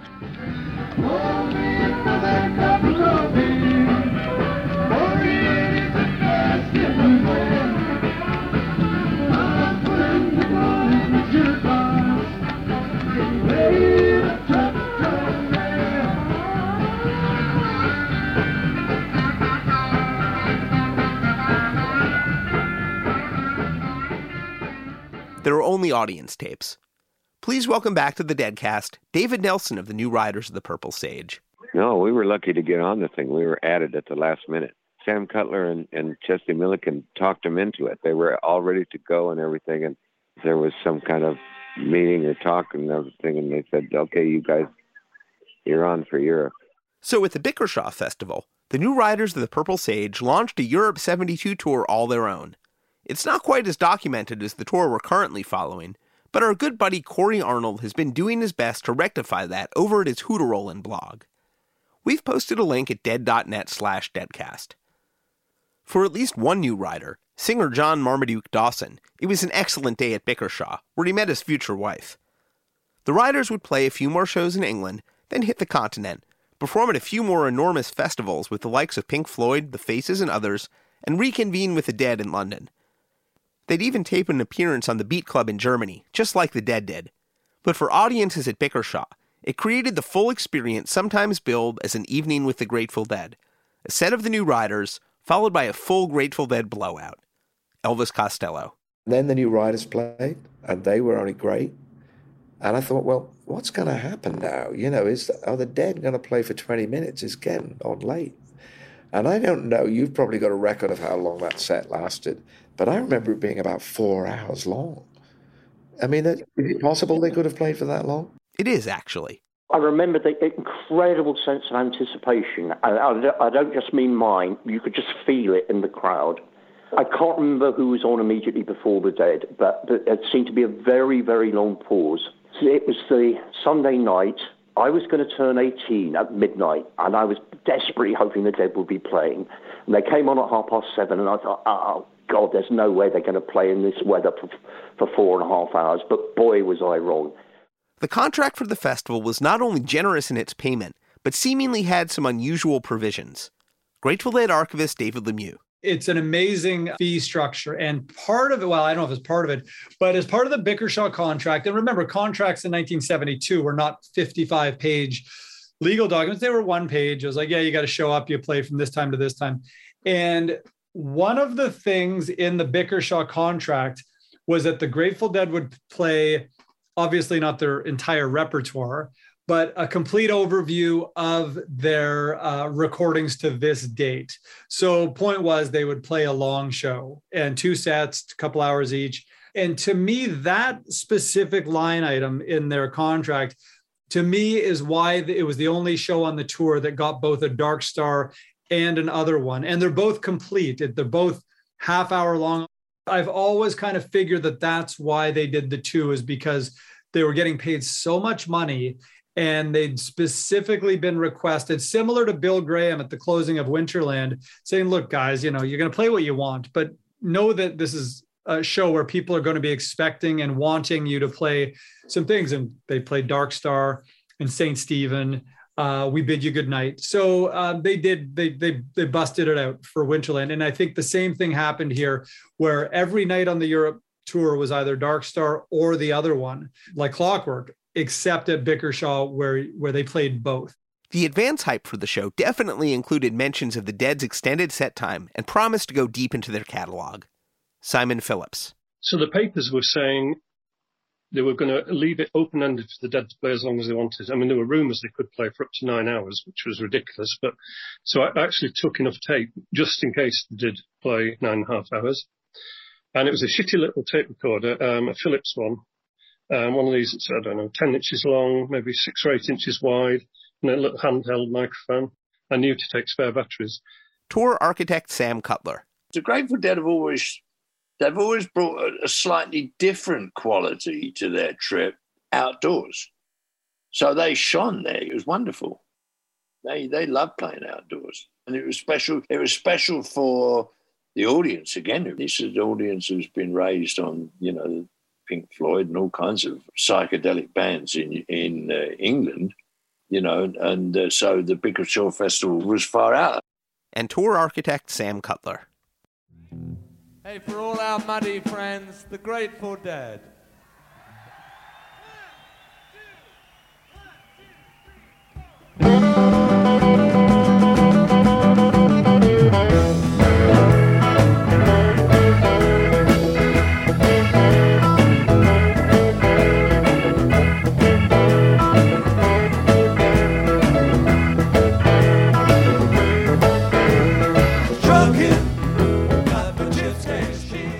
Adam Gottlieb. As soon as the dead came on, the sun came out for the first time in three days, and that really did happen. That really did happen, and I think we all thought there was a certain inevitability to that. Alex Allen. And then when the dead came on, actually, you know, it dried up and the sun came out. It was magical, but um, I mean, it was still pretty. It's still it was still it was incredibly wet and muddy still. But um, uh, you know, you could actually sort of stand up and not get soaked and and watch them play or listen to them play both. And then, just as the sun was starting to go down, the dead came on stage and immediately got into their their best run. And I think of all the Grateful Dead gigs that I've seen, and I've seen every single one that they've played in the UK and a couple in the US, this was the best ever gig they did. Of course, the mescaline may have helped. What I do remember, right from the word go, they started off with a really lively version of Trucking. Uh, and it just got the audience going. It just everybody was dancing in the mud. It was it was fantastic. Yeah, I mean, I think even the first set was about two hours long. Something like trucking was, you know, I knew from American Beauty, but actually um, hearing it live was a completely different experience. And I think it was true of several of the songs that uh, the live experience just was, you know, the studio albums of Workingman's Dead and American Beauty, the, they're perfect, but, you know, they're nothing like the live performances. And, and the live performances have a, an energy uh, that the studio performances, how you know, are beautiful but don't have the same energy.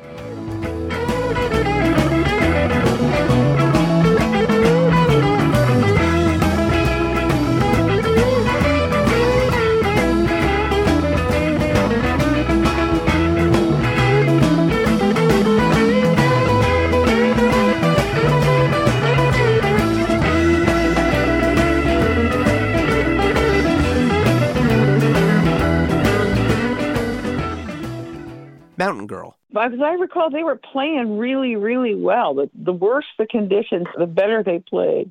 Also, you got to think this is this the arc of this tour. They had a chance to talk to each other for hours on end between the gigs because we're all riding on the same bus. So I think the communication in the band was was at a real high peak at that point, and you know, the, they wouldn't have anybody else to talk to really except Steve and Kidd and their their girlfriends.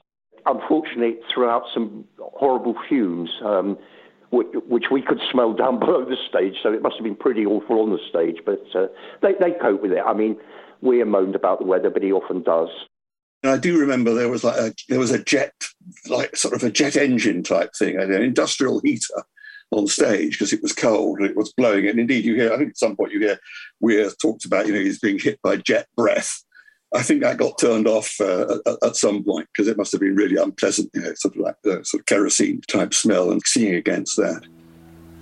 You see, all the time we're playing here, we got about, oh, 20, 30 knots and about 90, 100 degrees of jet breath coming in on us from these space heaters over here.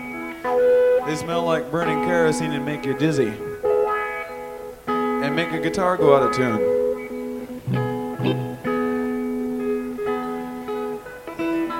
But without them, all this would not be possible.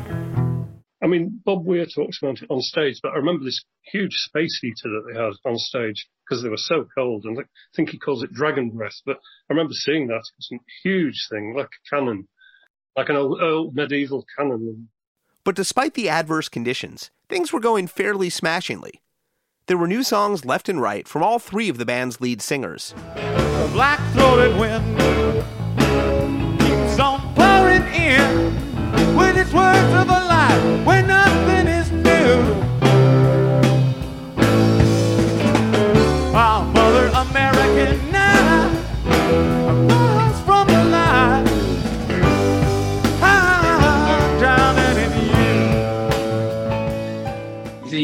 Garcia first solo album had come out before that, but I don't think the Bob Weir Ace album had come out. The Garcia tracks like Sugaree I were familiar with, but the Weir tracks like Black Throated Wind were new to me at the time. They were playing stuff I hadn't heard, but it was, you know, just the sheer number of songs I think that um, that was a surprise. Elvis Costello. The most shocking thing about it was it was the debut of that richer seam of Hunter Garcia songs. As far as we we're concerned, you know, people, I guess, had come with the idea, those that had had this dream of the kind of, you know, the Haight-Ashbury kind of band that was going to freak out and everybody would go into outer space with them. That wasn't really what was happening. You know, that what was actually happening in the first set, as I remember, was like one after another really great, tightly composed song and it had this kind of what we now would call Americana, but in a really open way. It was very recognizably them. But I think I'm right in saying you you've got the record so you can contradict me. Tennessee Jed, you know, Ramble on Rose, Jack Straw. Hearing those all in a line was pretty shocking. They weren't back to back in the set, but it all gets kind of jumbled up in a way because it was such a transporting thing. The Ramble on Rose from Bickershaw is one of Whiz's favorites. The Ramble on Rose in there, it's like one of the best recordings of the band I've ever heard. And, you know, it's the, the quintessential Weir howling between verses. And, you know, I know everybody was high at every gig. You listen to Jerry's lyrical delivery and you can see the smile on his face. Did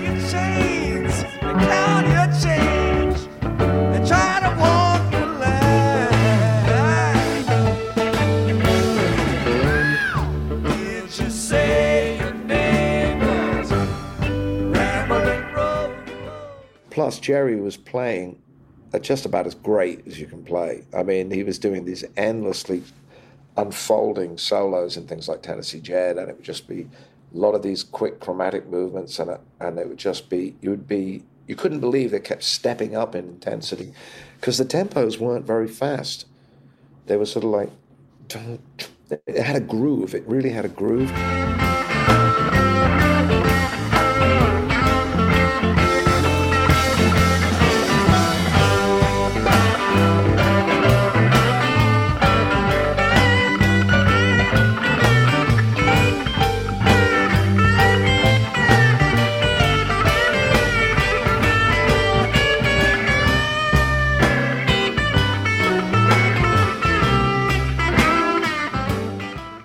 Anecdote that goes around that says that when Elvis Costello saw the dead at Bickershaw, he was inspired to start his own band.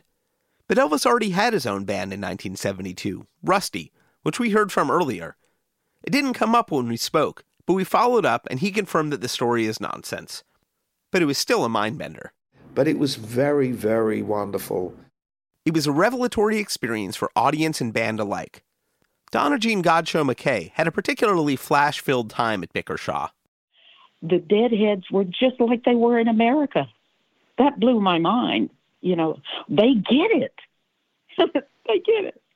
There's this ocean between, and they totally get it, just like they do in America. And that stunned me. I don't know why I wasn't expecting that. It stuck out because that's where I really got the the flash, the real okay, these people in Europe don't even have to understand what the words are to the songs because the music is speaking. And I, I just got the the whole concept of music is a universal language and it just blew my mind. I'd never really thought about it. I'd never been out of the country before. And so I had I never had those kind of thoughts. And I remember, especially at that large outdoor gig, of, of just getting that realization how huge and important that concept was that music is universal. There was a little business to take care of from stage. By the way, folks, we got a birthday boy with us tonight. That's our drummer Billy, and I I'd sure like it if you'd all aid in uh, helping helping me helping me uh, and all of us wish a great big happy birthday to Billy.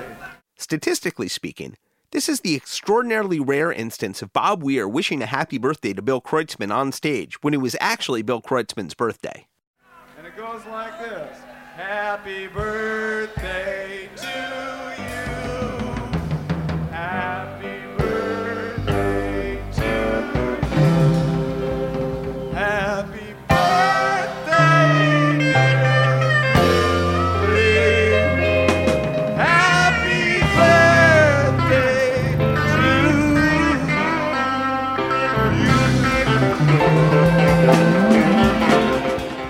Haller of the lighting crew got his own perspective on the festival. Bickershaw was it was so friggin' cold, and yet there was an area in front of the stage, and there was it was a big puddle of water, and there were naked English kids splashing around in the water, and we're we're all you know we've been on this nice tour and just wore nice shirts and maybe a light coat or something, and suddenly going, "Where's my down jacket? I wish I had a down jacket." Lille and Bickershaw and and maybe one other place was daytime, and that's a relief for me. Generally, what would happen is I'd have to go over and you know there'd be some some electrical problem which I could suss out. And uh, you don't know how many times I've gone from the stage following the snake out through the audience, and and there's a whole structure of the way the audience is because in front of the stage was a lot of recording people, you know, with all their little weird recorders. Right behind the mixing booth would be all these couples making love, you know. And so, depending how the snake went from the stage to the mixing booth, you had to fight first with the uh, recording people, and then you're, you're you're moving naked bodies so you can get to the please don't drive my connectors into the mud, you know. Come on, you know. Make love next to the cable, not on top of the cable. The chaos was continuing to unfold in the pit. Adam Gottlieb. During the dead set, I went right down to the front of the stage, and that was an absolute morass of mud because they'd had these. I'm sure you know about these these high divers, and they just emptied the pools that they've been high diving into and off the edge of the stage. So it really was muddy there. It really was muddy, but it was fun. Chris Jones. The um, water tank broke open or something. It, it all splashed down, ten thousand gallons splashed out all over the all over the place. And of course, not being used to being a taper, I would sing along in the song on the words I know. So you get the odd riding the train, high on cocaine.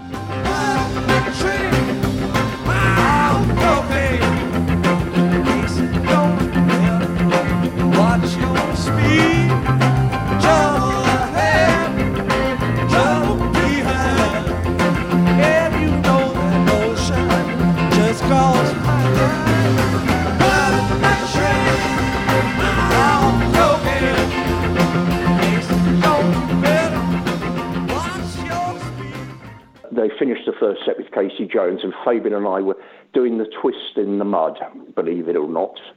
Um, I think he got uh, down to about his knees. Just seemed the right thing to do.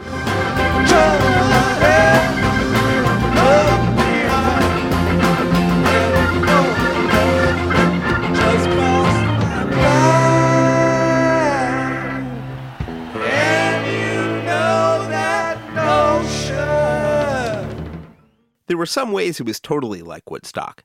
Sam Cutler to the mic. One, two, one, two. Listen, uh, you remember the country Joe McDonald was saying all that stuff about the tower?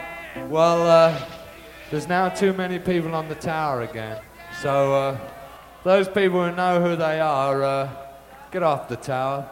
There's good folks. Thank you. You don't want to cause a blooming catastrophe, so get the fuck down.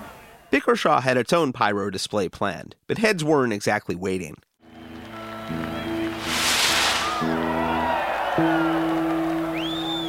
Watch your heads.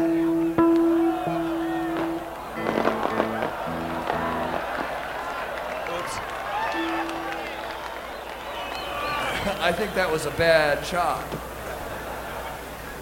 In the future, we'll want to aim those a little higher, whoever's doing that. It had got dark. I should think about halfway through the first set, but it was completely dark. Yeah. Uh, well, started what I with what I still think is the greatest greatest story I've ever heard. I just think it's an absolutely brilliant version. I, don't think we even knew in Britain that the Godchauxs existed until the Dead arrived here. Uh, and and then the, to hear Donna Jean singing on the greatest story, I thought, oh wow, this is going to be a real asset to the band.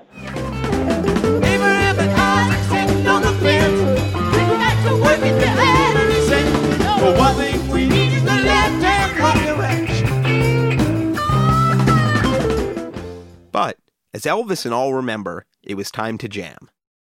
I guess in the second half we did go into the outer space element, which that was perhaps harder because by then, as the band is taking off into you know Dark Star, we are gradually sinking into the underworld, literally. You know, our boots, and I'm now up to my ankles in mud.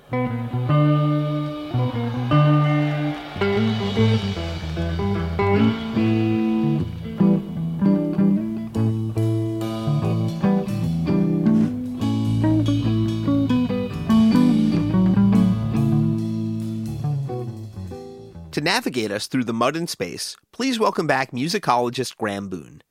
We're going to moon shoot our way into the first Dark Star jam. A lot of open space in this jam. Each player in the band is doing something different. Jerry gets into a little bit of tiger jamming, but then goes beyond it.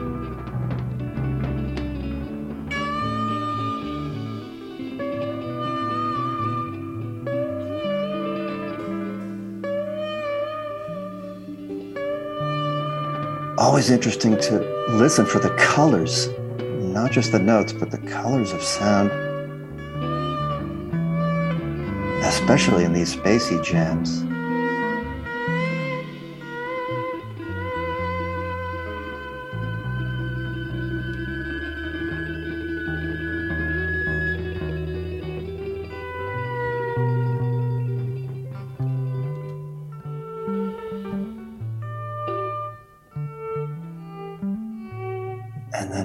Phil coming in with his Dark Star riff. In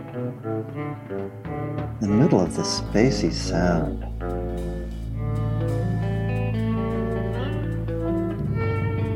Bob settling into A major.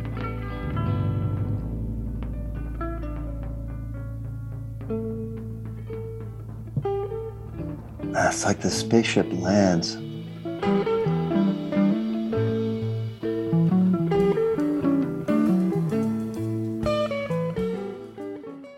By the time the sun went down, audience members could see one of the festival's other innovations screens on either side of the stage.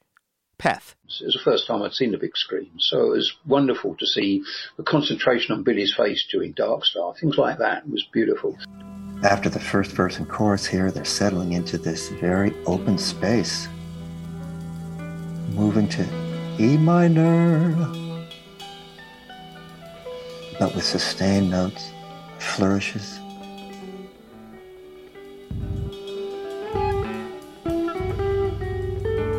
Rich growling sounds from Phil, feedback from Bob.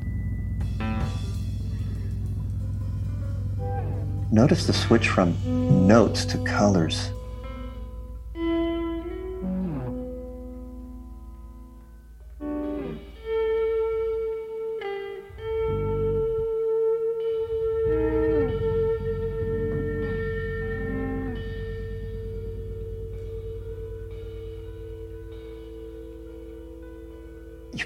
Deep space coming into view.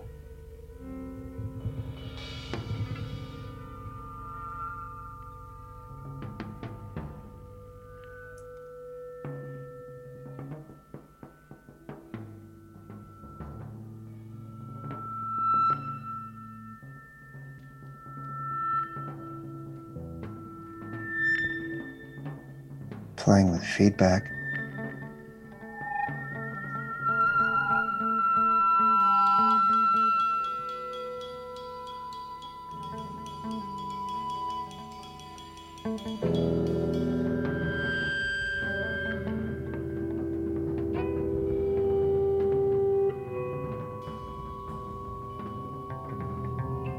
It's like being surrounded by cosmic light.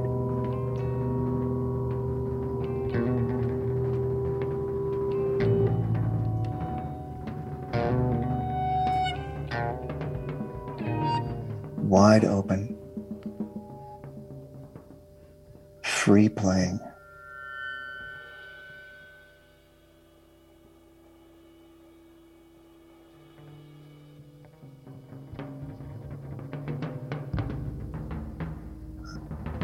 drums start to take center stage.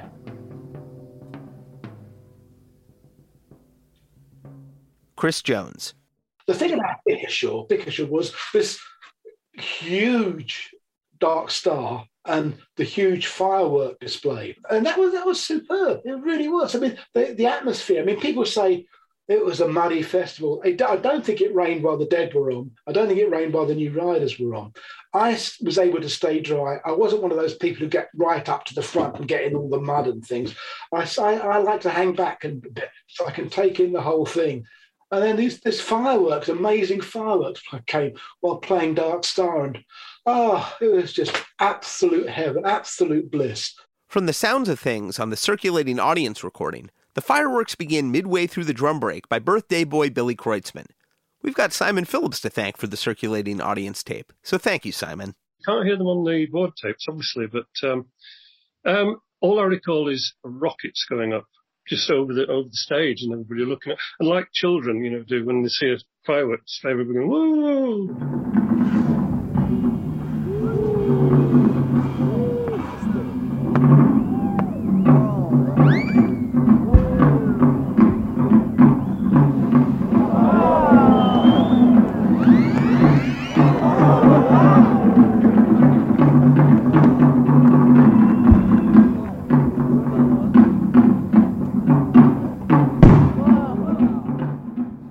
Okay, so fireworks are a bit hard to convey on a podcast.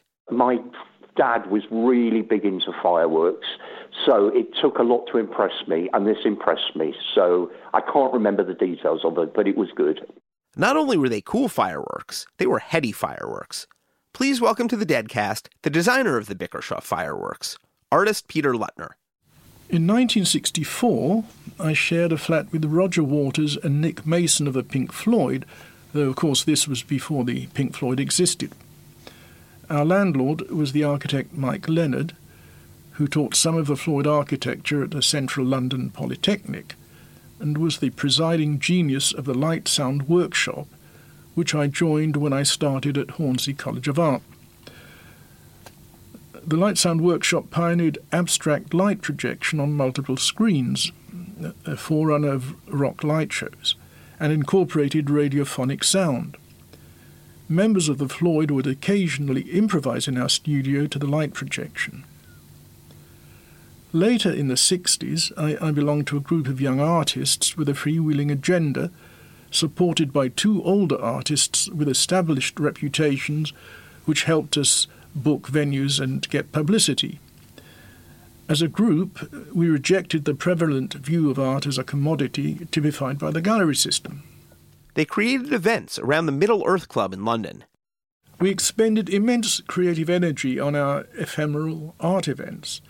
The show would begin at 8 pm and last about two hours. There might be a, a piece uh, with a, a man dressed in, in black spraying a woman dressed in white with water. Or uh, there might be a sequence with a pair of robots gliding around a space uh, with flashing lights, and uh, they were sort of humanoid, so they could raise their arms and so on. And for one show, I engaged a Hyde Park orator. That's from People's Corner um, in Marble Arch. This is a very famous British institution where people can just get up and say whatever they want to the passing uh, crowd. And uh, this man was just uh, an absolute master. He, he just held, well, he harangued the audience, but he really held them spellbound. And he agreed to come along to one of our events.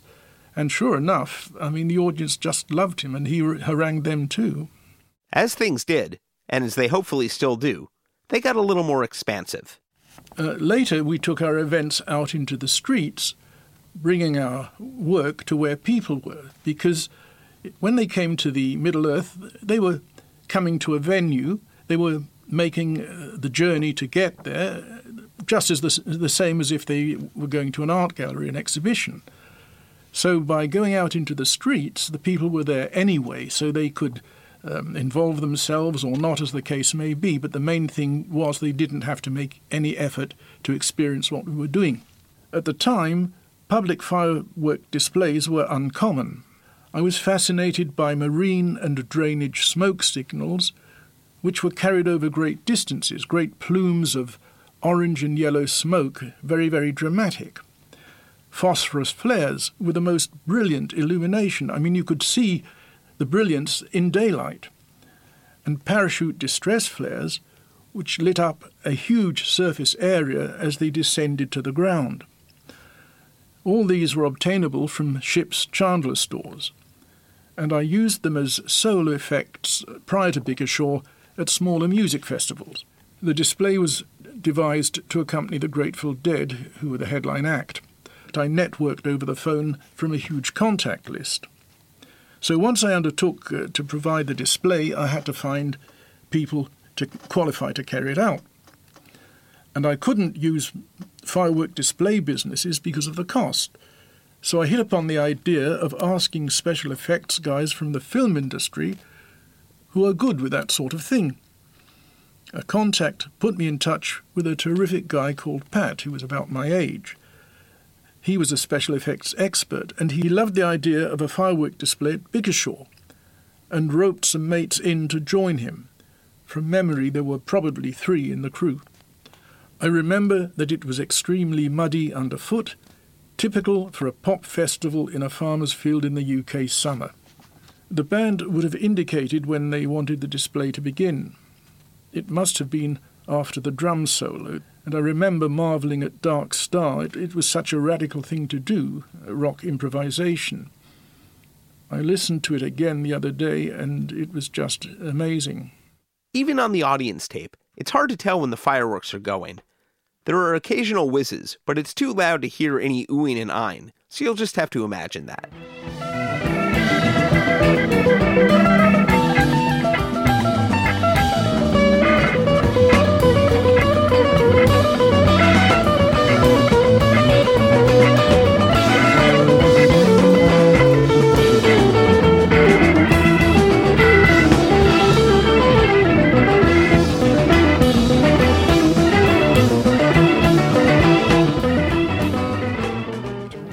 I think it lasted for between 10 and, and 15 minutes. The aerial fireworks were set up away from the audience behind the stage. The waterfall was a spectacular effect familiar to the special effects guys, which is now an essential feature of large public displays in Australia, but would have been unheard of then. It was strung between sound towers, with the dead having the best view of it from the stage. I'm sorry to have to tell you that uh, front of mind for me during the display was hoping that the promoters would pay the balance of the fee on the night. There were numerous instances of promoters ripping artists and contractors off. You can imagine me not wanting to tell the special effects guys that I couldn't pay them. And not unfairly. By Sunday night, it was pretty clear that the festival had undersold their estimates, despite being a success on a lot of other levels. But as far as we can tell from this vantage, everybody did get paid. I was also anxious to know what the dead thought of the display, uh, hoping that they weren't pissed off. It was a huge relief when Jerry Garcia told me how much he liked it. Adam Gottlieb. Weird other one. At one point, they almost stopped, and I think must have been retuning, which I guess is inevitable in that cold weather. Um, but it was it was another one that got right to me and got to a lot of other people. You can see that by the audience reaction. There was a fireworks show during the other one, uh, and everybody was just jump, dancing like crazy. The atmosphere was fantastic.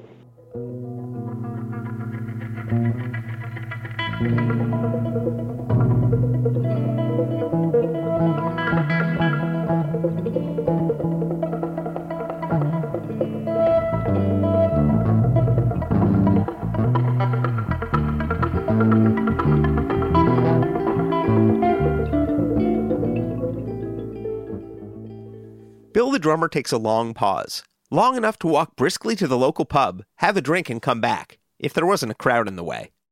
And then you had that sort of fantastic sort of last, God, what was it, last hour with Sugar Magnolia, Love Light, going down the road, feeling bad, not fade away, one more Saturday, boom, boom, boom, boom, boom. And I mean, very good versions of all of them, apart from Bobby making a right mess of one verse of Sugar Magnolia, which makes me laugh every time I hear it.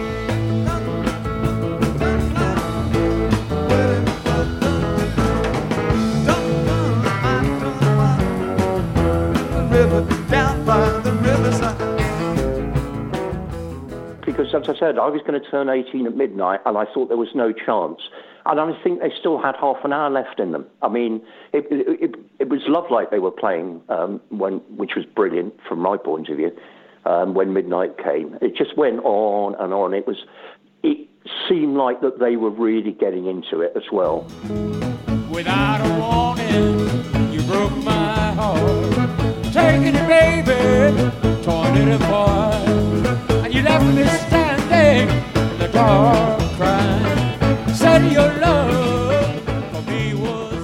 After an hour long sequence involving Dark Star, the fireworks, the other one, and Merle Haggard's Sing Me Back Home, there was still another segment launched by Turn On Your Love Light. More than a decade later, Bob Weir would encounter Joe Strummer of The Clash in a Philadelphia hotel and the Clash guitarist would pledge allegiance to Pigpen, presumably won over by his own solid night at Bickershaw, which could constitute an entire single LP of its own, were one so inclined to compile it. In the end, there was four full hours of stage time, not counting the set break, one of the longest dead shows in history.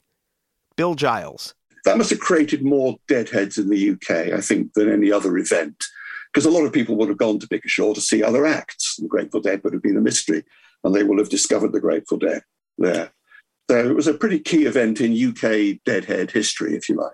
Chris Jones. I remember it taking a long time to walk to the festival itself, and then a fair bit of time when we came back.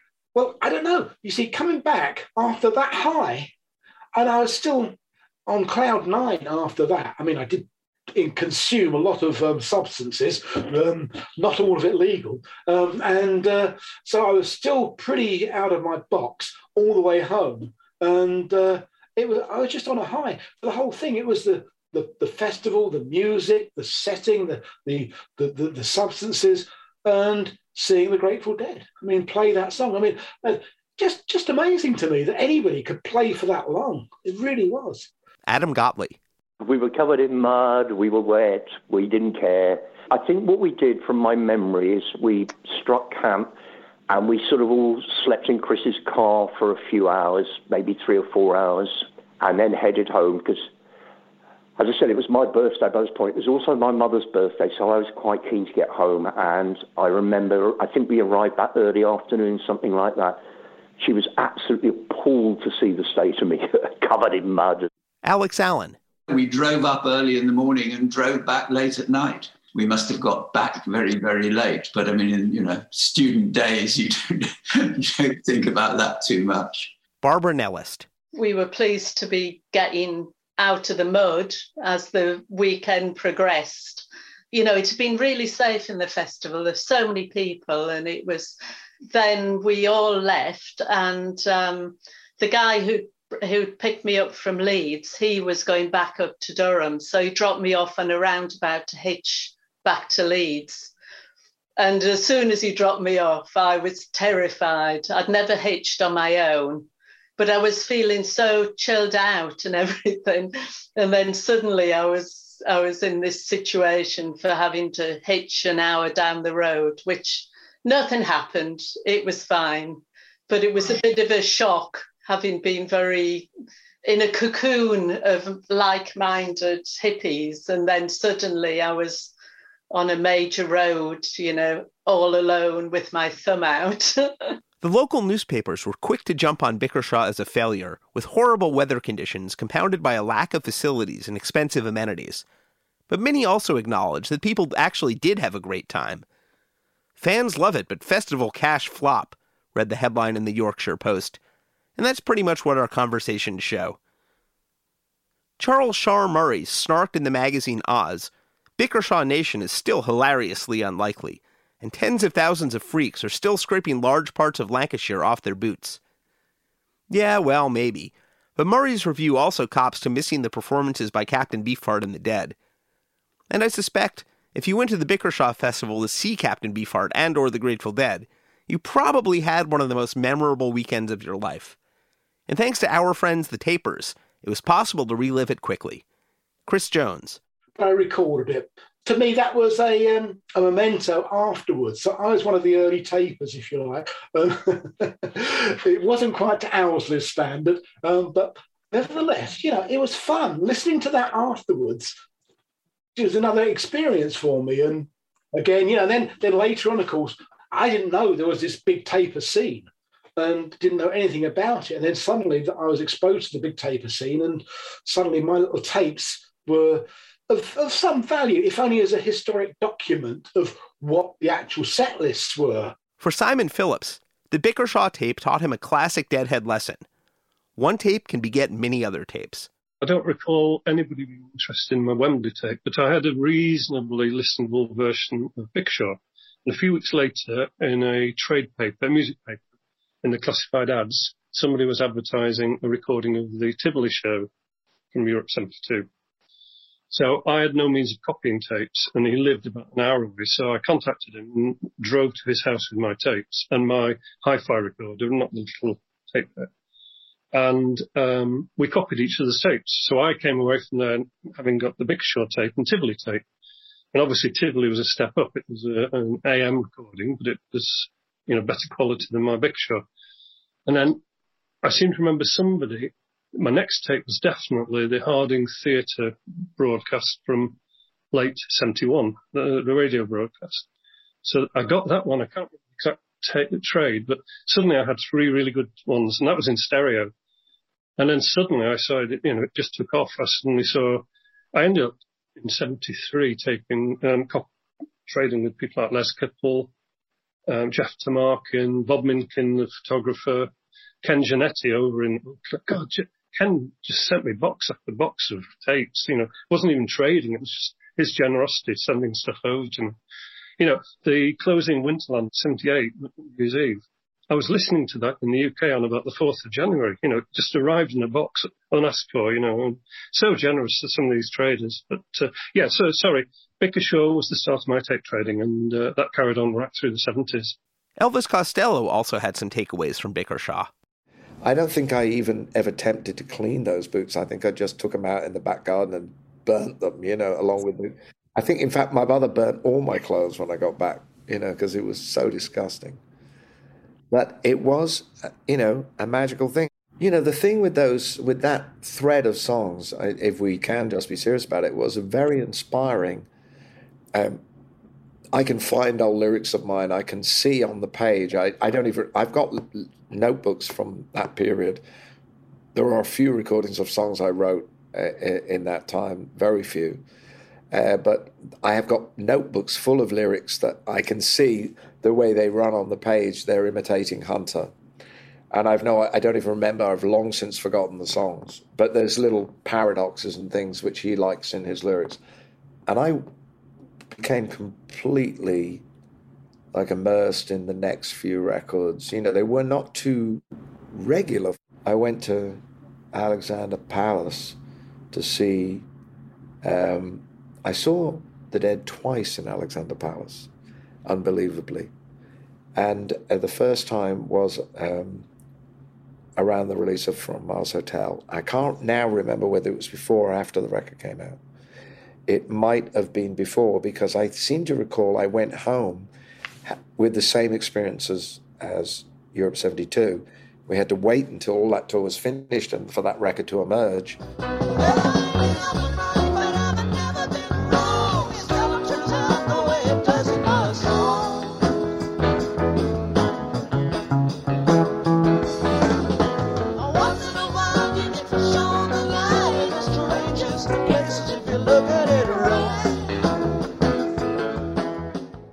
Was Scarlet Begonias from September 9, 1974, at the Alexandra Palace in London.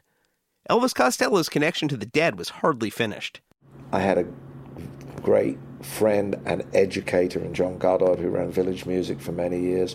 From my first trip to Mill Valley in 77, that was my first stop when I went to San Francisco. Bear in mind, I stayed in the Hojos in Mill Valley the first time I ever stayed in America, first night I ever slept in America. So it was pretty close, but not walking distance. And I would go there on every available afternoon to go through the racks at John's place. And I knew that, you know, people in the dead orbit went there, you know, and I played this. He had an annual party at Sweetwater, a great tavern in the center of Mill Valley. And he surprised me. John hired me to do the, the annual party, invited me to do it. Then he got Nick Lowe to come play with me. Then he got James Burton to come play with me. And, you know, there's other people. My friend Austin DeLone was playing on piano. Charles Brown did a set. And then suddenly Jerry was there. So we had myself, Jerry, and James Burton all on the stage together. But at this point, it had been sort of somebody would hand a guitar to somebody, you play on this. And at one point, James was playing my Martin, and I, I and I was playing James's Tele for some reason, and I had a Jerry, my Jazzmaster, which has my name up the neck, and I remember that that he looked at it like, and where is the fifth fret on this? Because you know, I mean, if you look at some of his guitars that he had, he had guitars with incredible inlay on them. But like anything, you get used to your guitar, and I think he played one number on my guitar. Then we got him on James's Telecaster, and then everything was fine. We only did a couple of songs. I think we did three songs or something, but it was one of the thrills to stand next to him, like in a little club. I mean, and not playing bluegrass or something. It wasn't like you know, old and in the way. It was like we were playing, you know, we were playing You Win Again. Just trust in you as my great sin. I just can't go.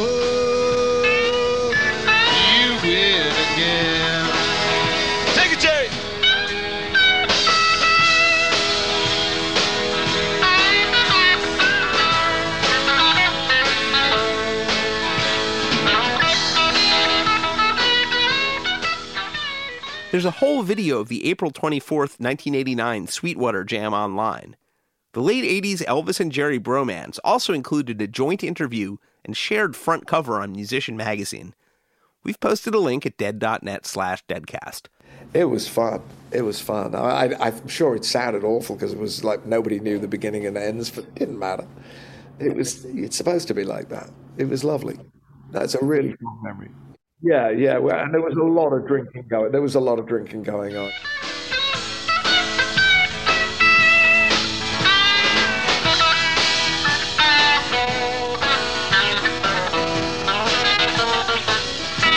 I'm sorry for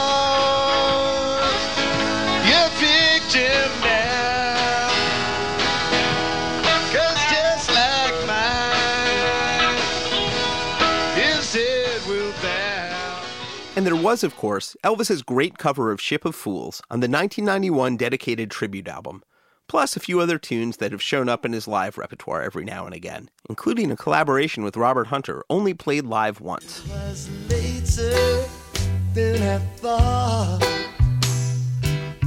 When I first believed you, now I cannot share your laughter, ship of fools. You know, quite near the end of his life, I, I, I was I found myself staying in a bungalow in one of those hotels that like have separate bungalows near San Diego, and I think the Dead were playing up the road the next night, and I, I was just coming back from my gig, and I saw him either coming in or out, and he came in, and we had a cup of tea, and it was the loveliest thing. You know, somebody I stood in feet of mud to hear play, and he was such a kind of human with me, you know, gentle really, and it was, and that is. That's the beginning and the end of the story, really. From my dad giving me that record to saying goodnight to him that night is a very funny feeling to have, you know, because I know how lucky I was to have that time with all the people that revere him, some of them in kind of, frankly, insane ways. Feeling seen, Elvis. Feeling seen. See you next time.